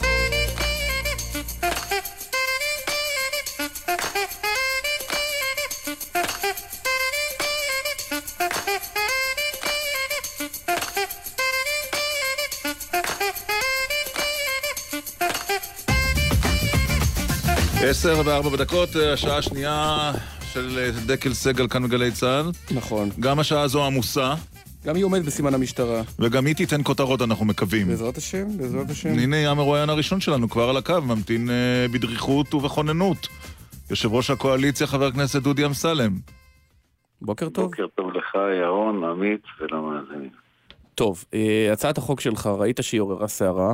כצפוי, אין הצעת חוק של דודי אמסלם שלא מחוללת שערה. לא שערה, לא חוק. הפרקליטות נגד, היועץ המשפטי נגד, שמענו בשעה הקודמת, השר לביטחון הפנים והמפלגה שלך נגד. אז אין לזה הרבה סיכוי אולי. א', לא שמעתי את השר לביטחון פנים שהוא מתנגד, גם לא את המפלגה שלי, אני לא יודע בדיוק מי זה המפלגה שלי שאתה אומר. לא, מהמפלגה שלך. מהמפלגה שלך. השר דיבר כאן, קצת אנחנו מצטערים שלא הזנת לו, אבל בסדר, אנחנו נסלח על זה. תראה, בגדול, אני, כשאני, אני, האג'נדה שלי בכנסת, זה הנושאים החברתיים. ולכן אני עוסק בזכויות אדם. זה, מזה אני בא. אחרת אין לי מה לעשות בכנסת. כי יש הרבה שבטוחים שהאג'נדה שלך זה להיכנס במשטרה ובפרקליטות. עכשיו אני, עכשיו אני, אני כאן משתומם גם עליכם. הרי זכויות האדם בעולם מובלות על ידי השמאל והתקשורת. יש רק מדינה אחת בעולם שזה הפוך, זה מדינת ישראל. השאלה היא לא למה החוק שלי לא טוב. השאלה היא, בכלל לא צריך לשאול אותי מדוע הגשתי את החוק. השאלה צריך לשאול את המתנגדים, בואו תסבירו לנו אתם, מדוע אתם מתנגדים לחוק הזה שהוא נמצא בחלק גדול מאוד מוגן בעולם? כי זה נתפס כחוק שמיטיב עם נבחרי ציבור שחשודים בעבירות. השאלה ששואלים... זה הכל. זה חוק, אני אגיד את זה. זה לא קשור לנבחרי ציבור. אתה יודע, יש פה איזה אפקט פבלובי. שהשמאל שומע, וגם אה, בכנסת, הם רק שומעים משהו שקשור לפרקליטות ולמשטרה, הם ישר קופצים, כן? באופן רדוז אפילו, הם לא מנמקים, ישר שחיתות נגד השחיתות, נלחמה... חבר'ה, בואו נראה, דרך אגב אני רוצה להגיד לכם משהו, הסוגיה הזאת סוגיה חשובה. נכון, אבל, הש... אבל השאלה, הסוגיה היא מאוד חשובה, אבל...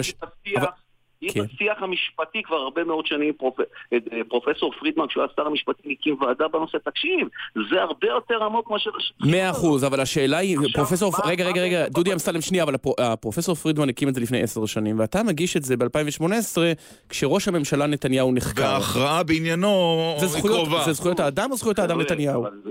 אבל זה לא קשור, תראה, לכאורה מה שאתה אומר לי, כל חוקי זכויות האדם בין ישראל, בוא נשים אותם בצד, עד שנסגור את סוגיית ראש הממשלה, ותמיד... לא, אני שואל, ש... אני שואל שאלה אחרת. איזה חבר כנסת, רק שנייה, הרי אין מצב כמעט שאין ראש ממשלה נחקר במדינת ישראל עשרים שנה אחרונה. נכון, תמיד נחקרים. אין שר, אז אף פעם לא... לא, אני אציע לך מבחן. רק שנייה.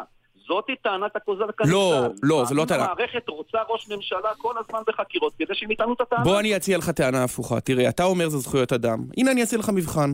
כשניר חפץ היה במעצר לפני שהוא היה עד מדינה, כל הליכוד, מירי רגב, אתה אמרת, מה זה הפשפשים, בושה וחרפה. לא הוזכר פשפש אחד לפני כן. גויס עד מדינה, תם הטקס. לא מדברים יותר על תנאי מעצר.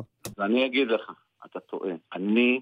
אני, אני אראה לך את זה בכתובים. אני, כשהייתי יושב ראש ועדת הפנים, ניהלתי לפחות שבעה דיונים על הנושא הזה של זכויות העשייה. הבאתי את השופטת דורנר אלינו לוועדה פעמיים. הלכתי שלושה סיורים לבתי כלא, אבל הפרטים הרי לא מעניינים אותי. Okay. ולכן אני לא מעניין אותי הסיפור של ראש הממשלה, זה לא הסיפור. Mm-hmm. אני רוצה להסביר גם מה מהות החוק, הרי אני, אני אתן גם את הנימוקים. הרי אף אזרח, אני אומר לך גם מבחינת... אבל אתה מתייעץ איתו, אתה מדבר איתו לפני שאתה מציע את הצעות החוק האלה, לא חבר הכנסת אמסלם. אז אני מודיע לך, אני לא מדבר איתו, לא מבקש את רשותו, אני חבר הכנסת, אני חבר כנסת שבא עם האג'נדה שלי, ואני משוכנע שאני לא בטוח שאני רוצה את זה בכלל מעניין את ראש הממשלה, הוא בכלל תומך בו בכלל. אני תומך בזה, אני חושב שזה חשוב לאזרחי מדינת... כן, אבל אמר כאן השר ארדן, שלא שמעת אותו בשעה הקודמת, הוא דווקא לקח הרשעה בענייני צער בעלי חיים, כאשר שופט מקל במי שהתעלל בחיות, לפי הצעת החוק שלך לא ניתן יהיה לערער, ולעיתים שופט יכול להקל. אז אני אגיד לך, ירון, תראה, זה קורה לאנשים שלא קוראים את ההצעה, לא נכנסו דום. הרי הפרקליטות יכולה לערער, רק אין הזכות לערעור מוקנית, זאת אומרת, היא יכולה לפנות לבית המשפט. ולהגיד רבותיי, אנחנו מבקשים לערער על מקרה פלוני אלמוני. אוקיי. אבל תבין מה קורה כאן. זאת היא מערכת, אין סימטריה בין האזרח לבין המדינה. המדינה הזאת היא בעצם בלתי מוגבלת באמצעים. היא מוגנת על פי חוק. אתה לא יכול לתבוע את המדינה שעשתה נכון. לך, אם יצאת זכאי כן או לא. לא, אוקיי. אתה בסוף בן אדם, אתה אשתך והילדים בחשבון הבנק שלך. ואתה אתה רואה מפחד ש... עכשיו, מי זיקה אותך? לא איזה שופט מרחוב. שופט שהמדינה מינתה אותו, זה שופט של המדינה, שהוא שופט גם מקצועי. מאה אחוז, אבל תסתכל על הנתונים מאז הדוח של פרידמן. גם היום רק בשבעה אחוז מהמקרים מגישים ערעור על זיכוי. זאת אומרת... שזה מיעוט שבמיעוט. זה מקרה הקצה באמת. אז היא הנותנת, להפך, היא הנותנת. היא המתנת, אני טוען, קודם כל, כל בן אדם זה עולם ומלואו. אז אולי לא צריך חוק, אבל. אבל אם יש כל כך מעט, אז אולי לא צריך חוק, חבר הכנסת אמסלם. כי גם אתה לא רוצה שמוש... הפוך, אני אשאל את השאלה ההפוכה, אם יש כל כך מעט, אז מה ההתנגדות שלכם? מה אכפת לכם? לא. עכשיו, אתם יכולים לטעון. עכשיו, אם מדובר במקרים מאוד חריגים, אז בבקשו זכות ערעור. דרך אגב, כמו שאתה פונה לבג"ץ. אבל ממי אתה תבקש את זכות הערעור? מהערכאה העליונה יותר? בוודאי. אתה הולך לב... הרי אנחנו לא אידיוטים. הם מנסים לצייר אותנו כאלה. אבל מה קורה כאן? תראה, גם מבחינת ההלכה היהודית, אני אומר לך, פתח מסכת סנהדרין. אני אומר לך, מחזירים לזכות ואין מחזירים לחובה. הרי גם זה המוסר היהודי, דרך אגב זה קורה בארצות הברית, קנדה, בריטניה, לא, רק אנחנו, הגאוני הדור. עכשיו... במדינות אחרות אין זכות ערעור מוקנית? במקומות אחרים צריך לבקש אישור מבית משפט? כל מדינה וזה שם. בוודאי. אז אני מספר לך שבחלק גדול מאוד מהדמוקרטיות בעולם, זה המצב. עכשיו, okay. כך אזרח רגיל, אני דואג לאזרח, עזוב. אני דואג את למה מחר זה יכול לקרות לך דקל. מחר, אתה בבית משפט. חס וחלילה. ו... כן. חס ושלום, אבל... אני יודע, מתנדב להיות עד מדינה. תודה. ובסופו של דבר אתה סוחר עורך דין, לרוב אתה מאבד את עבודתך, עולה לך כמה מאות אלפי שקלים. אחרי שכבר זוכית כבר, באה המדינה אומרת לך, אני מערערת. עכשיו יש דבר תחמור. אבל רק ב-שבעה אחוז מהמקרים היא מערערת. אבל דיברנו על זה. עכשיו אני אתן לך את הדבר הכי גרוע שקורה כאן, ולא קשור לאחוזים. תשמע, אין עצמאות למערכת המשפט. הרי בסופו של דבר, כשאני שופט, אני יודע שהפרקליטות באה ויכולה לערער על ההחלטות שלי, אני מנסה להסתדר איתם, כדי שלא יעשו לי אוברולינג, ולכן הכל רקוב. הכל רקוב? הכל רקוב? אתה יודע מה? אני חושב ש... אתה לא בורר מילים. אני שואל שאלה, הרי. בית המשפט העליון זה המקום היחיד שהשופט באמת פוסק את מה שהוא חושב. גם אם הוא טעה או לא טעה, למה? אי אפשר לעשות עליו, אין ערכת ערעור עליו. ואי אפשר לסלק אותו, נכון, והוא לא יוכל, אין לו קידום. לכן אני חושב, למה זה הכי נכון?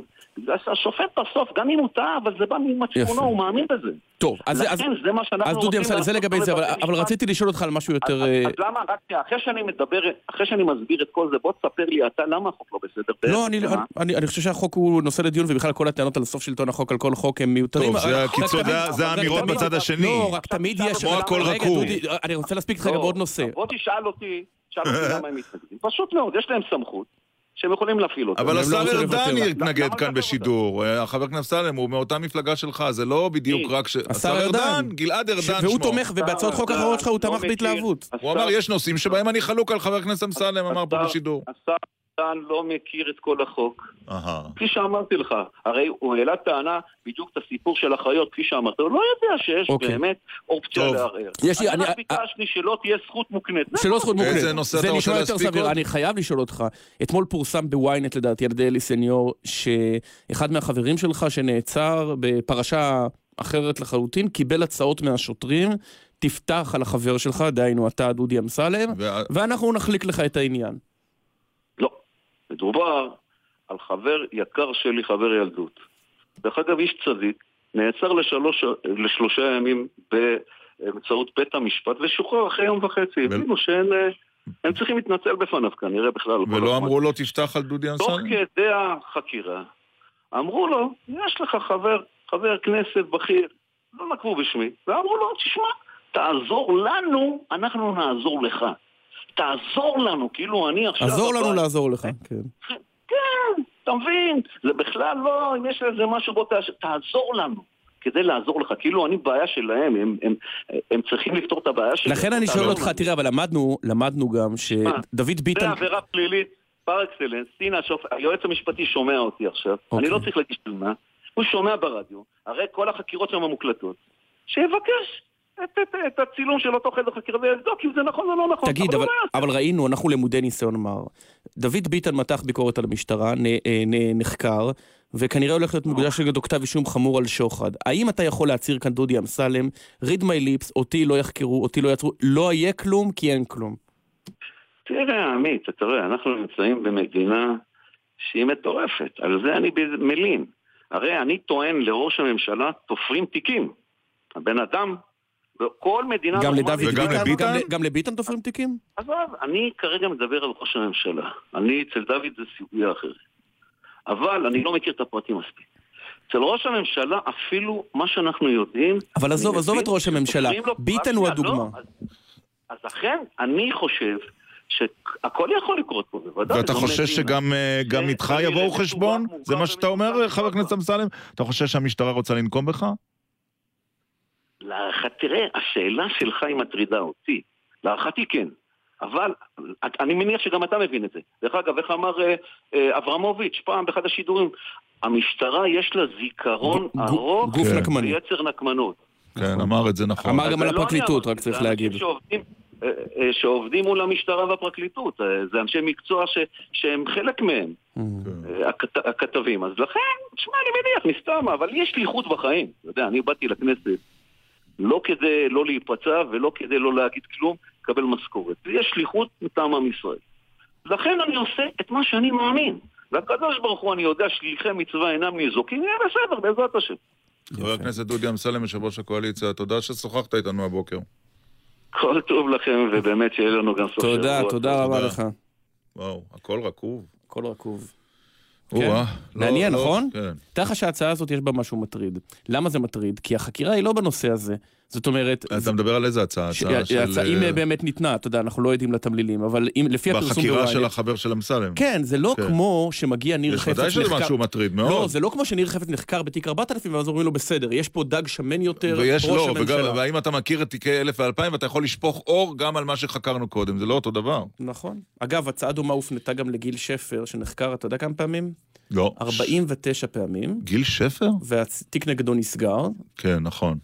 לחלוטין, לא, אפילו לא קרוב להעמדה לדין, וכל הזמן הציעו לו שם לפי מה שאני מבין לפתוח על ראש הממשלה. לא, והוא לא נחקר בפרשות אלף אלפיים. לא, לא, לא, נכון, זה עוד לפני.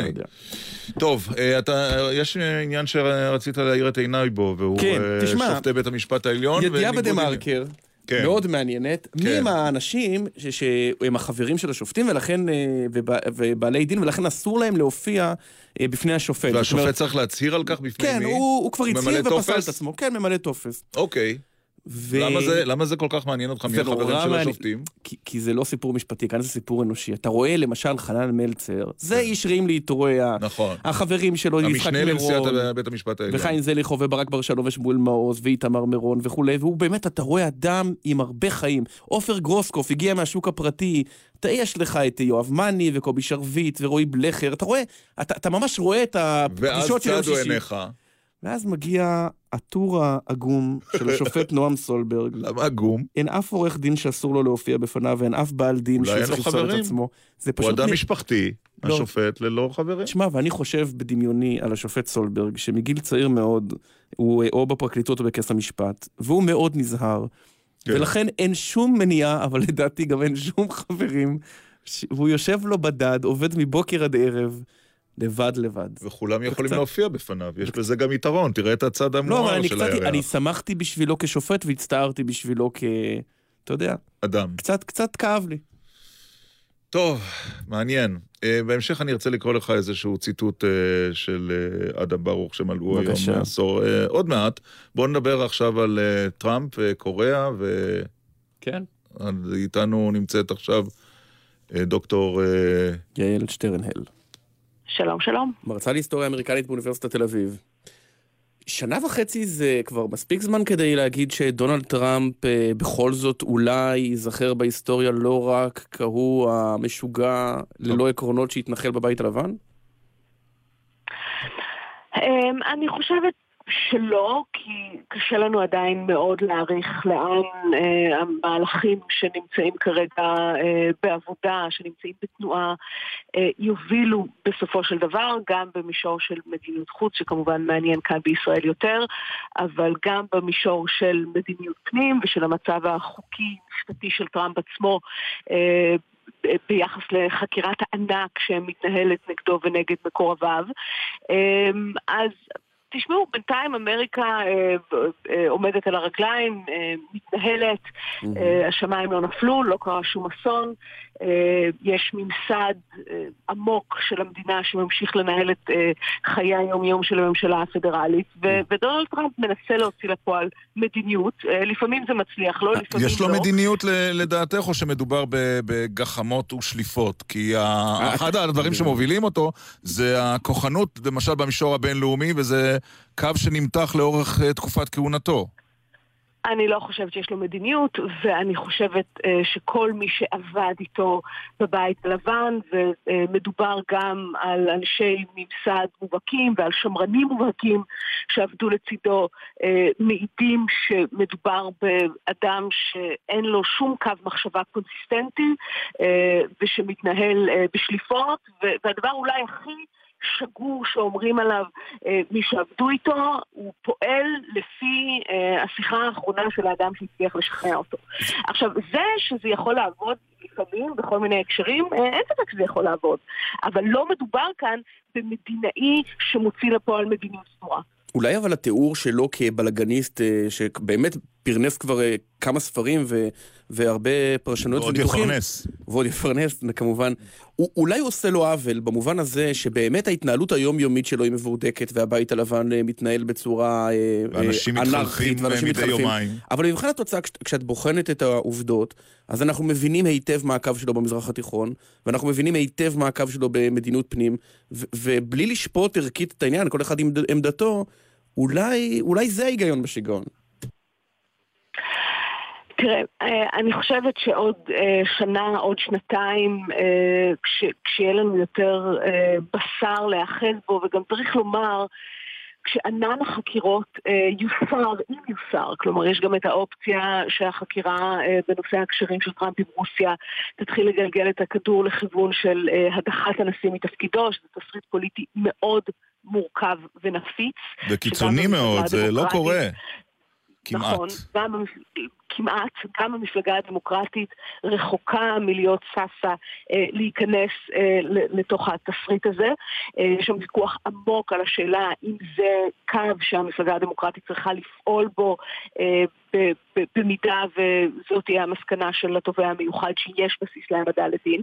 אה, אני חושבת אה, שיש לו...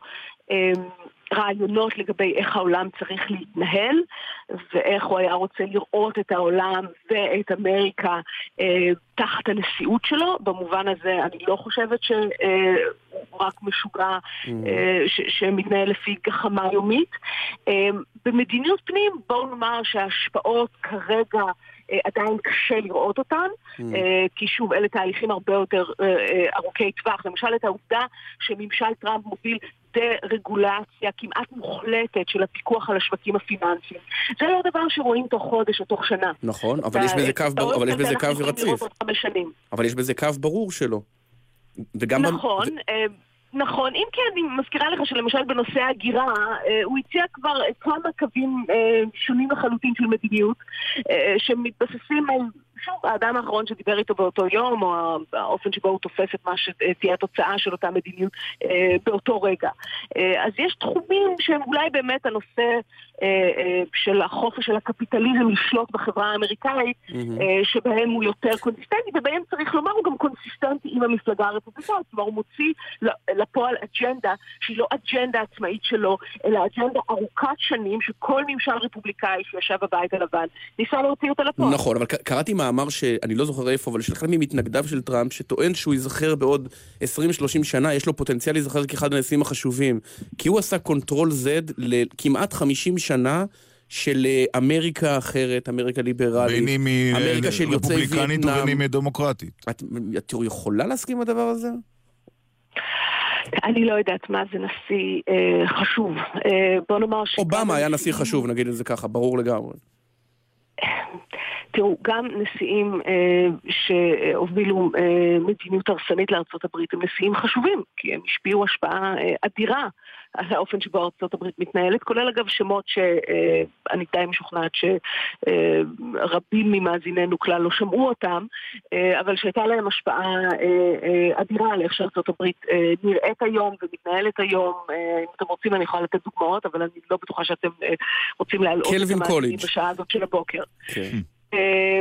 לא, אני דווקא חושבת על ג'יימס קיי פורק, שכבש את השליש הצפוני של מקסיקו, למשל, בשנות ה-ארבעים, ויש לו עד היום השלכות אדירות על יחסי החוץ של ארצות הברית, על יחסי הרוב מיעוט בתוך החברה האמריקאית.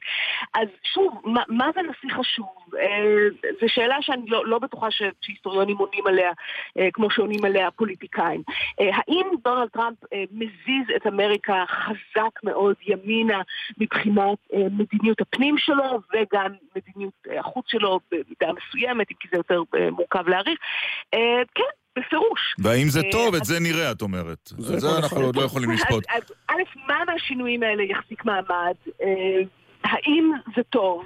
האם אנחנו שנתיים, היום ב-אלפיים שמונה עשרה אנחנו שנתיים לפני עוד משבר כלכלי שימוטט את הכלכלה האמריקאית? כן או לא? אבל את זוכרת, דוקטור יעל שטרנהל, את זוכרת, כן, שטרנהל, את זוכרת נשיא שבנחישות כזו עשה דלית על מדיניות קודמיו? את זוכרת תקדים כזה? כי זה מה שהוא עושה. כל מה שנניח קשור לאובמה, דלית. למשל ברק אובמה על ג'ורג' דאבליו בוש. לא באותה מידה. לא באותה עוצמה לדעתי. אני חושבת שבוא נאמר... ולא באותה אובססיה. בוודאי שלא באותה אובססיה. ברק אובמה ששוב בלי שיפוט ערכי, אנחנו יכולים להסכים או לא להסכים לגבי איזה מדיניות הוא הוציא לפועל, היה אדם רציונלי, מחושב עם רעיונות מאוד סתורים של איך הוא רוצה שהמדיניות הנשיאותית שלו תיראה, והוא בוודאי לא עסק באובססיות נקמנות אישית כפי שטראמפ עוסק, אם כבר הבעיה של אובמה הייתה אולי אפילו הפוכה. פרגמטיזם יתר. ימים מדי וקר רגש מדי. אם כי את יודעת, הרבה אנשים יחלקו על, על החלוקה הזאת בין מדיניות רציונלית או לא, למשל, בכל הנוגע למזרח התיכון, לא משנה, באמת לא ניכנס לוויכוח המעייף על הפלסטינים ואיראן וישראל, לא, אבל, לא, אבל, לא. אבל ברור שיש כאן קו רציונלי שאומר, ו- ואגב, את רואה את זה גם לפי האנשים שהוא הקיף את עצמו בהם עכשיו, פומפאו, בולטון, אי אפשר להגיד שאין כאן נכון. רצף נכון. אידיאולוגי. אחרי שנה של נכון. קפיצות ומאמורות. אני חושבת שכרגע, נכון, אני חושבת שכרגע אנחנו נמצאים בנקודה שבה הוא מוציא לפועל במזרח התיכון מדיניות חוץ קונסיסטנטית, ושהצוות שמקיף אותו מאוד לחיד מבחינה אידיאולוגית, כל מי שלא יתיישר לפי הקו הזה, בסופו של דבר מצא את עצמו. ולפני שניפרד, המפלגה הדמוקרטית בינתיים לא מצליחה להעמיד, או לסמן, או לאותת, על יריב שיסכן אותו כרגע, נכון? לא, חד משמעית לא. התהליכים שקוראים להם במפלגה הדמוקרטית מתרחשים ברמה המקומית, במדינות, עם פריימריז מאוד מעניינים, עם התחממות מנועים לקראת הבחירות לקונגרס בסוף השנה הזו, בנובמבר. אלה הדברים המרכזיים שקורים שם, זו האנרגיה, לשם מתנקזת האנרגיה הדמוקרטית. כרגע אנחנו, אין לנו שום דרך להעריך איך יראו הקשרות של עשרים עשרים. דוקטור יעל שטרנהל, לאוניברסיטת תל אביב, כתמיד היה מעניין. תודה רבה. תודה לכם. טוב, יש איזה ציוץ? קודם כל יש לי מערעים, מעדכנים אותי על תחביביו של השופט סולברג, מי שדאג שהוא יושב בספון בבית. אה, מה התחביביו? הוא אוהב ריצות ארוכות. אוקיי. ויש לו שיעורים תורניים, והוא האיש הכי נחמד בבית כנסת באלון שבות. אבל יכול שאף אחד באלון שבות אין לו עסקים, או הוא לא מחזיק בתעודת עורך דין. טוב, יש איזה ציוץ, כי אתה ממש זנחת לחלוטין, לחלוטין, אם אני האחראי על הטוויטר, אז אני הייתי נעלב. ואז אני אקרא לך את הקטע על מילצ'ן שנכתב לפני שתים עשרה שנים וחצי כמעט. יעקב כותב, אחרי הרעיון עם אלדד, נפתלי וג'פר פרח בנושא אלימות משטרתית, המסקנה שלי שישראל היא מדינה הכי רחוקה ממדינה דמוקרטית. כל הזמן עסוקים בפוליטיקה במקום למגר את הפשע, והתקשורת עושה צחוק משבירת ברך ויד. מאוד, מאוד... שרון כותבת, לדעתי אלימות המשטרה היא נגזרת של אלימות המפגינים בדרך כלל. מה עוד? מה עם דפני ליף? למה לא הזמנתם אותה? אם לא זכרו לכם ששברו לה את היד ברוטשילד? אז לא היה מספיק זמן לכל שבורי היד. יש גם חרדים כמובן. גם לא היה מיוצאי אתיופיה, שגם שם היה הפעלת כוח. היו עוד כמה, שלושה לא מייצגים את כולם. אבל זה נכון, רק שלושה. ורועי כותב דבר נכון, אומר, במדינת ישראל כבר אין שום צורך לקבל אישור משטרתי להפגנות. תפסיקו עם השאלה הזאת, בג"ץ פסק בעניין כל כך הרבה פעמים. טוב, עכשיו אני רוצה לקרוא לך משהו, בסדר? בבקשה, לך על זה. היום לפני עשור הלך לעולמו אדם ברוך, זכרו לברכה, עיתונאי, סופר, בעל טור, איש אשכולות, והוא כתב בינואר אלפיים ושש, ואני מדגיש ינואר אלפיים ושש, את הקטע הזה על מילצ'ן. לפי ערוץ אחד, שמעון פרס רצה להיות שר החוץ בשלושת החודשים הבאים עם כל סילבן שלום, הפורש מהממשלה עם שרי הליכוד, וגם ארנון מילצ'ן רצה שפרס יהיה. ומי זה מילצ'ן? הוא אמריקני ממוצא ישראלי, הוא מיליונר, הוא אחד, אחד הבעלים של ערוץ עשר, והוא ידיד אישי, הן של שרון והן של פרס.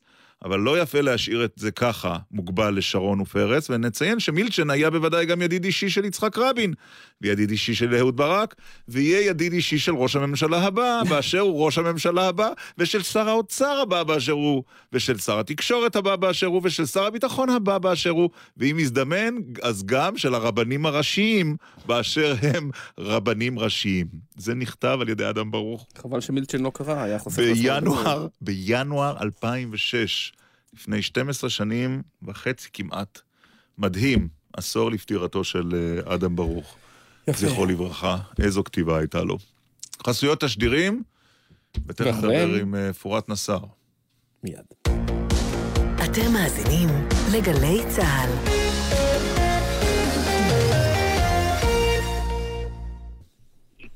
שבוע. אני מודה שהרבה זמן אני כבר רוצה לראיין אותך, והשבוע בחיפה נתן את העילה. כמה שנים אתה כתב בחברת החדשות? זו השנה העשירית, וכבוד רב לגבי מה שהזכרת מקודם. ולפני כן איפה עבדת? הייתי כתב וגם מבזקן בחדשות המקומיות, חדשות הוט בזמנו. בעברית? זה היה אולפן בערבית ובעברית. גם וגם. משותף באפק. והייתי גם עורך באתר הסונרה, ואחר כך גם כתב בשבועון הסונרה יצא לאור בנצרת. זאת אומרת שבעצם, אבל יש הבדל דרמטי בין הסינרה והחדשות המקומיות לבין חדשות ערוץ שתיים. שתים עשרה ו-שלוש עשרה. כן. תגיד, קודם כל, העברית זה מבית הספר? גם בית הספר, וגם היה לי מורה טוב, וגם האבא. האבא הקפיד, בתוך הבית כולנו קוראים עיתונות יומית, וגם אנגלית, עברית ואנגלית, ומשם נראה לי זה הגיע, והתקדמנו הלאה עם זה. היום אתה אחד הכתבים הבולטים בחברת החדשות פורת, ואני, כשאני צופה בך, משדר בעל המתח היהודי-ערבי, או מתח ערבי... מיד אני אסתייג מהשאלה הזאת. משטרה, אני תמיד, אני כן חושב, כיוון שאין הרבה נציגים או כתבים בולטים... אין בכלל, אין בכלל בטלוויזיה הישראלית, נכון? וכאן נראה לי הקרדיט צריך להינתן לחברת החדשות ששמה את זה ממש נר לרגליה כבר לפני עשר שנים, ובחרה להציב כתב ערבי שמסקר את החברה הערבית, וצריך כאן להדגיש ולחדד שעם הזמן זה הפך להיות לא רק סיכום של החברה הערבית, אני בין היתר לא מסקר כל אזור חיפה, פלילים, בתי משפט וכולי. אבל עדיין כשאתה מסקר את הנושא, את המגזר הערבי, זה קצת אחרת. הרי אם יש דיווח על אלימות של שוטרים כלפי מפגינים ערבים, עזוב את הנושא השבוע, זה נושא יותר טעון, בגלל החמאס וכולי. בטח ישר תוקפים אותך ואומרים, טוב, הוא בצד של הערבים, אז הוא מסקר את האלימות. ואז תוקפים בצד השני ואומרים, אה, הוא בצד של היהודי, הוא הצד של היהודים, אז הוא... התקלקל, התקרנף. בדיוק. מה עובר עליך? אתם לא תבינו עד כמה הביקורת היא דו צדדית, גם הצד הערבי וגם הצד היהודי.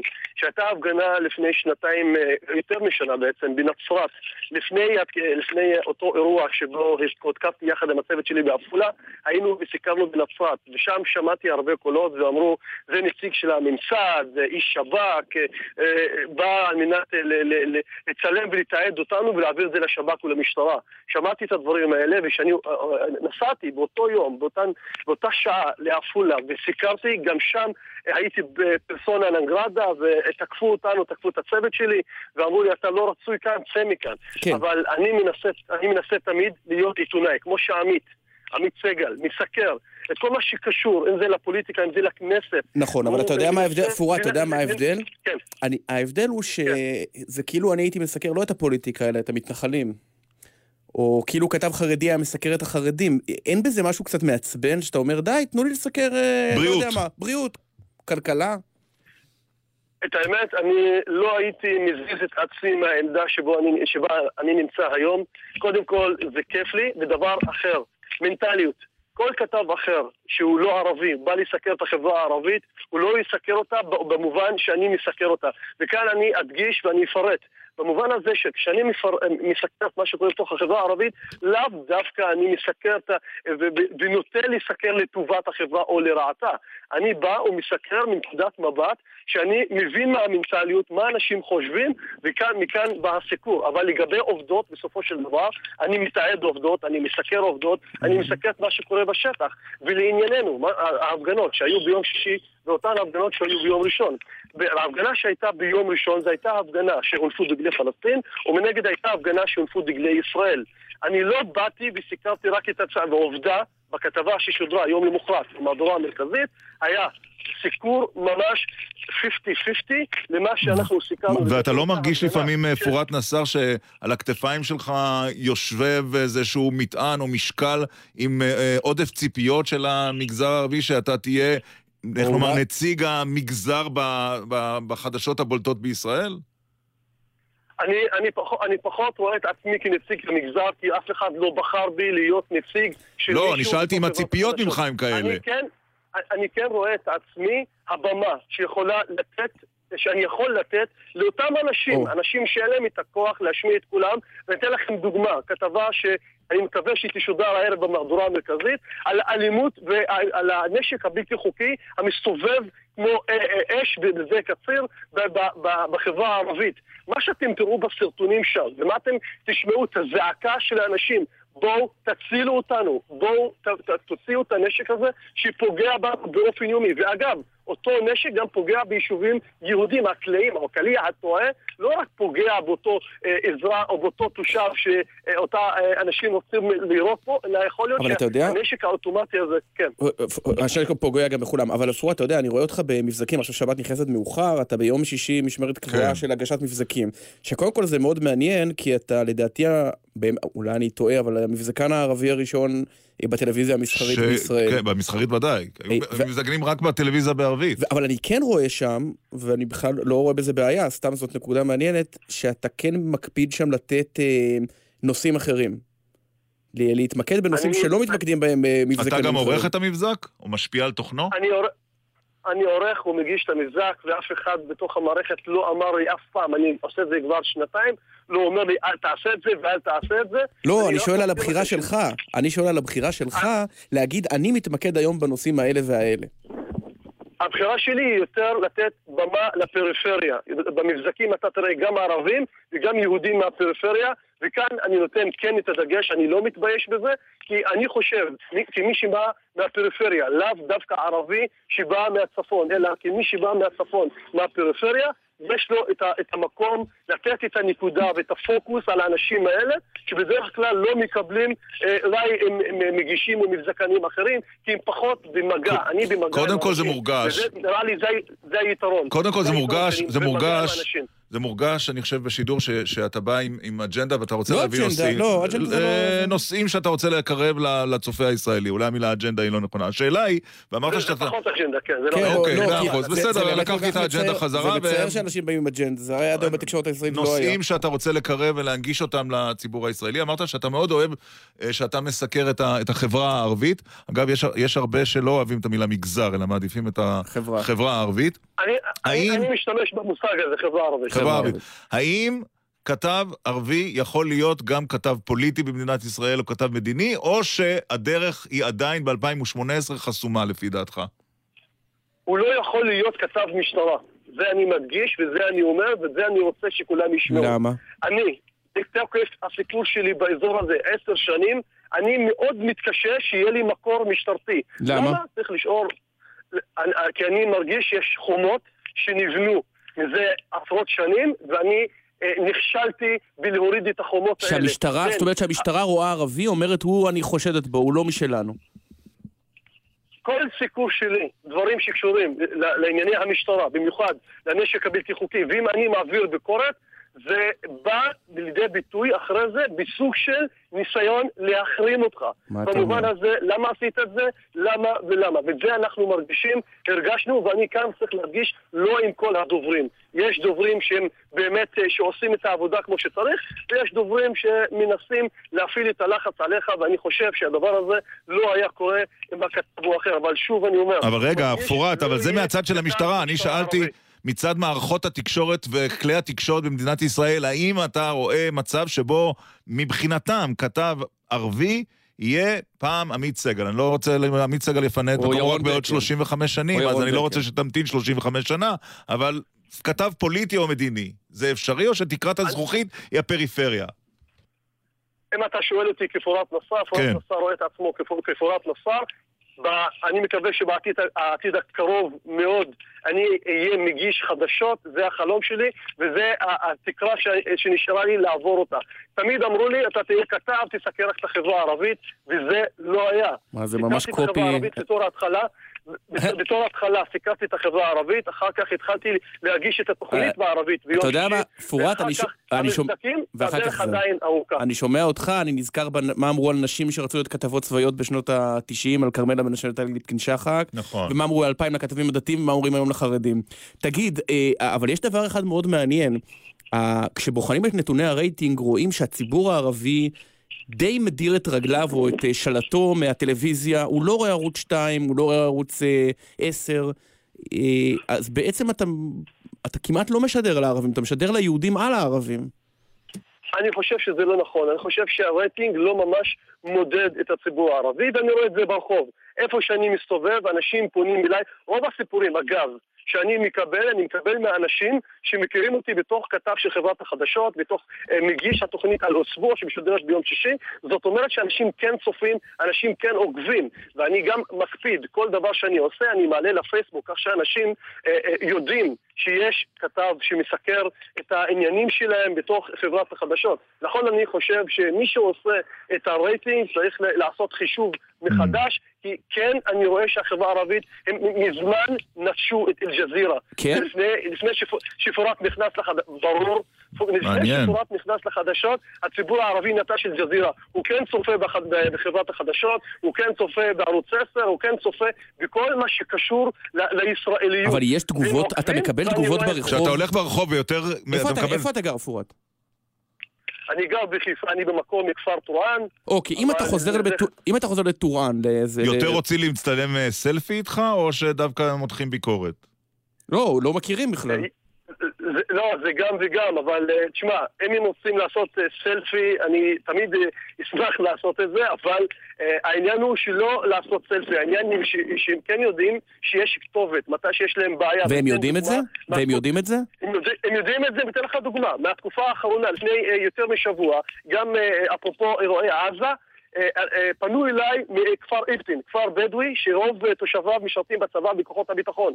פנו אליי בטענה שחברת החשמל מסרבת להיכנס אל תוך היישוב בגלל שמדובר במתיחות באזור. עכשיו, אני שאלתי את האזרח אחר, כי גייבת להעמוד, אני עוקב ברכה אחרי חברת החדשות, אני רוצה שתחשוף את הסיפור. הוא הביא את ההקלטה, ושומעים בבירור בהקלטה שהנציגה של חברת החשמל אומרת לאותו אזרח, לאותו תושב איבטן, שהוא רחוק חמש דקות נסיעה מחיפה, אומרת לו במפורש, אנחנו, אדוני, לא נכנסים, יש הנחיה של המשטרה לא להיכנס ליישובים הערבים, בזמני מתיחות, ואני מצטט מילה ומילה. אז איך מהעובדה שתושב ביתר רואה בפורט במה לבוא ולחשוף את העוולה הזאת שנעשה לו, אז אני חושב ששפו גדול קודם כל לחברת החדשות, ושפו גדול לנו ככתבים שכן מנסים להביא את הכל הזה החלש, ו... שאני חושב, אם לא הייתי שם, לא הייתי מפנים אותו. ומפה נבריד להגיד לך שתמשיך לעשות עבודה מעולה. תענוג לצפות גם בכתבות שלך וגם בחל המסך. כן, וגם בתקנים אומרים, מדברים, יש את לוסי איוב בתאגיד, ולוסיה אריש כמובן, שמוכרת בכל בית, אז... נכון, אתה קצת... אנחנו אומרים, פורט לא לבד. נכון, וזה טוב. יש גם את שיבל כאן המסור. נכון, נכון, נכון. וגם בגלי צהל, קיים חדשות בגלי צהל, לא שוכח. אני גם עוקב ומאזין באופן שבועי לתוכנית שלכם, אבל יש לי רק הצעה אחת להביא הרבה יותר מאוינים ערבים, שלאו דווקא עם חברי כנסת, להביא אנשים מומחים, פסיכולוגים, אנשי ספורט, שלא קשורים דווקא לפוליטיקה ולכנסת. לקחנו, לקחנו לתשומת ליבנו. טוב. פורת נסאר, היה מאוד היה מעניין. היה מעניין לדבר איתך, ותמשיך. תודה רבה. תודה רבה. מעניין יום אחד יהיה כתב מדיני, או...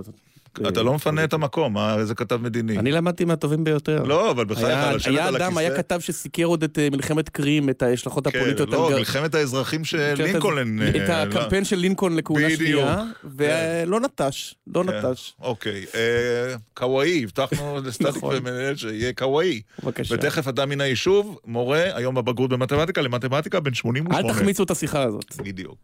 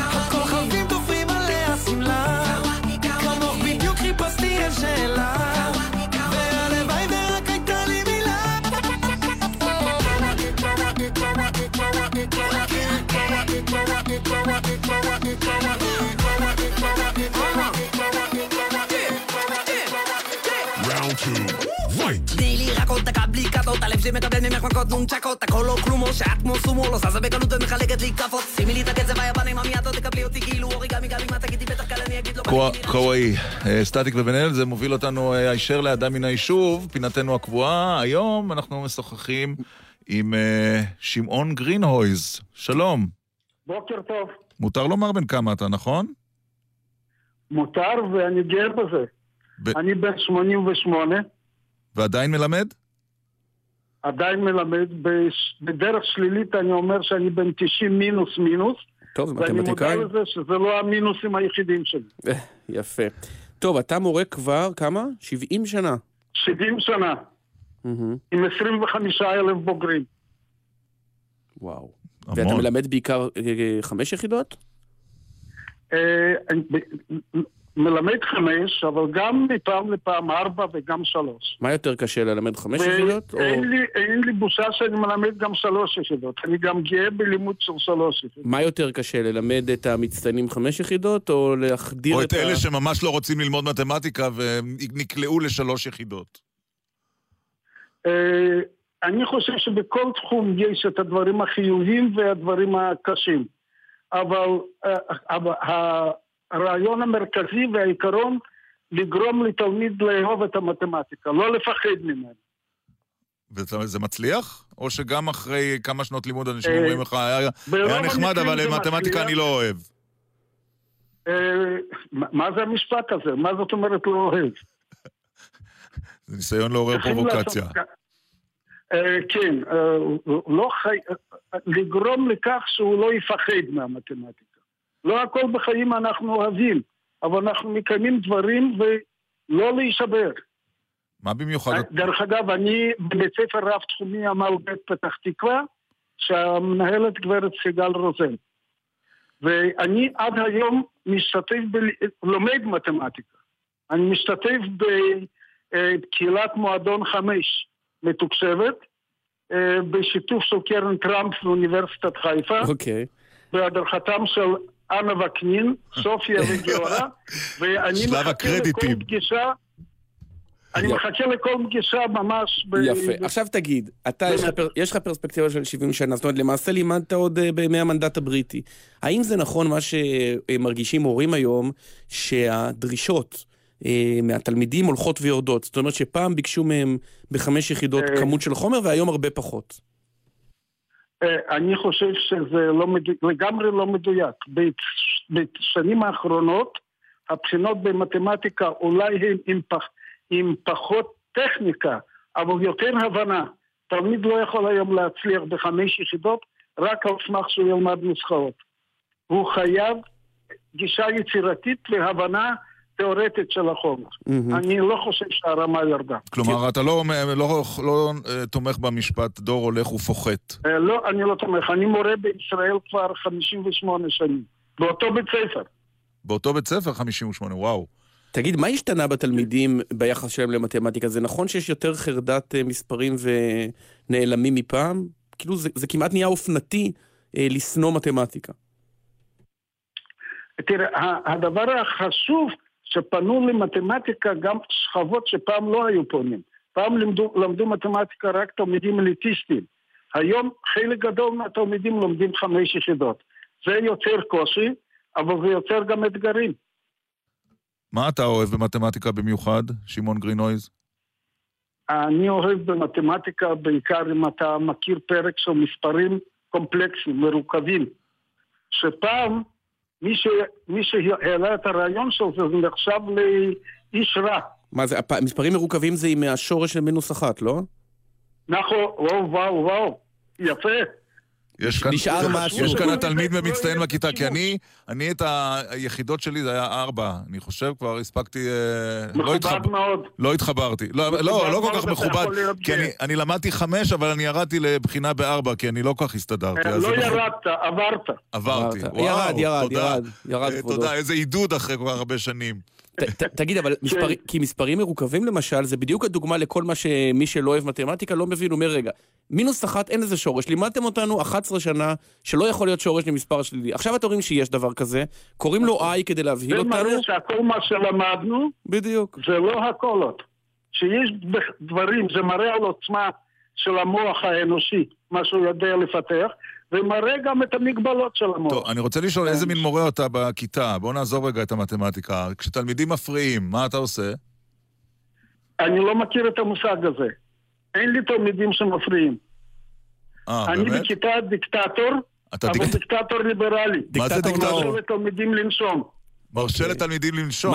תודה רבה. מה זה אומר? אפשר לשתות, אפשר לדבר? זה אומר שהם מקשיבים לי, אני חייב לראות שלושים וחמישה תלמידים, אני חייב לראות שבעים עיניים. Mm-hmm. ברגע שאני תמיד קצת לא מסתכל עליי, אני, אני כנראה בן אדם לא כל כך נורמלי. תגיד... אני חש שאני מאבד אותו. ו- קצת מפחיד אצלך. לא, לא רק זה, גם עכשיו כשהפער הוא שבעים שנה מהתלמיד, מהתלמידים שלך, אתה מרגיש שהמשמעת מתרופפת? שמקשיבים לך פחות? אני לא חש את זה. אני לא מכיר את המושג הזה משמעת. Mm-hmm. אני לא מבין מה... מה, לא הוצאת אף פעם תלמיד מהכיתה? קורה שאני, אם תלמיד, נגיד, הוריד את העיניים, אני מתרגז ואומר, צא מהכיתה. אבל עד שהוא מגיע לדלת, הבטן שלי מתחילה לחוב, ואני אומר לו, שב ותחשוב שאני הוצאתי אותך. וואו, אלוהים, וואו. מפחיד. לא פשוט להיות אצלך תלמיד. כן. תגיד, אבל... מאוד, אני חושב מאוד פשוט. בעיקר אני מקדם את הבנות. ועדיין אתה עומד... למה דווקא את הבנות? מה רע בתלמידים הבנים? כי במשך דורות רבים האנשים סבלו מחוסר שוויון. אני חושב שצריכים לקדם אותם. רוב הכיתה אצלך שלומדת מתמטיקה זה בנות? לא. יותר ממחצית. באמת? באמת? מה אתה אומר לו? הנה אתה רואה, העולם השתנה. פעם זה היה יותר תלמידים בנים מבנות בתחום המתמטיקה המוגברת. לא יודע, לא אני שיצרתי את זה, אבל ככה התקבל. אני לא מציע לתלמיד לעבור מחמיש לארבע. מר גרינויז, יש לי בשבילך חידה למתמטיקה. מורה למתמטיקה יוצא בגיל שמונה עשרה לבית הספר. כעבור שבעים שנה, כמה שנות הוראה עוד נותרו לו? כמה שאלוהים נתן לנו מספר דפיקות לב. אבל אתה לא פורש. אתה לא פורש, אבל. אני לא פורש. אני לא פורש, ואני אני עובד חמישה ימים בשבוע, יום אחד חופשי, זה היום הקשה שלי. וואו. והיום בגרות במתמטיקה, צריך לומר. ואני נכנסתי למתמטיקה, לא חלמתי להיות מורה. זאת אומרת, זה לא אהבה ממבט ראשון, אבל זה נהפך לאהבה טוטלית. אני חש שאני, יש לי חוזה לא כתוב עם התלמיד, ואני חייב טוטלית להתמסר ולקדם אותו. בתחום שלו, ביכולות שלו. חמש או ארבע או שלוש. שמעון גרינהאוז, מורה למתמטיקה תיכון עמל בפתח תקווה, בן שמונים ושמונה, היה תענוג לשוחח איתך, והרבה בריאות והצלחה. גם לי, גם לי, ואני מעריך מאוד אותך, וגם את העמית שלך. תודה, תודה רבה, שלא קיפחת אותו. כל טוב. להתראות. נראה לי שאותך הוא מעריך יותר. יכול להיות. ככה זה ישתמע לפחות. לא נורא. אני לא נעלב. יפה, כמה אתה קיבלת בבגרות? בבגרות תשעים, אבל ארבע יחידות. יפה מאוד. כמה אתה קיבלת? תשעים ותשע. טוב, וואו, בחמש יחידות. כן. כל הכבוד. אילן ליאור ערך. אבל אני, סבא שלי מורה למתמטיקה, לא יכולתי לחזור הביתה עם פחות. גל ויצנר, שיר עזרף, אילן ליאור, אלה אברהם, שחר אברהם, מוטי זאדה, תכף יועז הנדל וניצן הורוביץ. ונגמר לנו הזמן, שבת שלום. שבת שלום. בחסות חברת הגרעין, המציע מגוון מוצרי הדברה ביתיים ליתושים, זבובים, תיקנים ולמלים. פרטים בסניפים ובאתר הגרעין. בחסות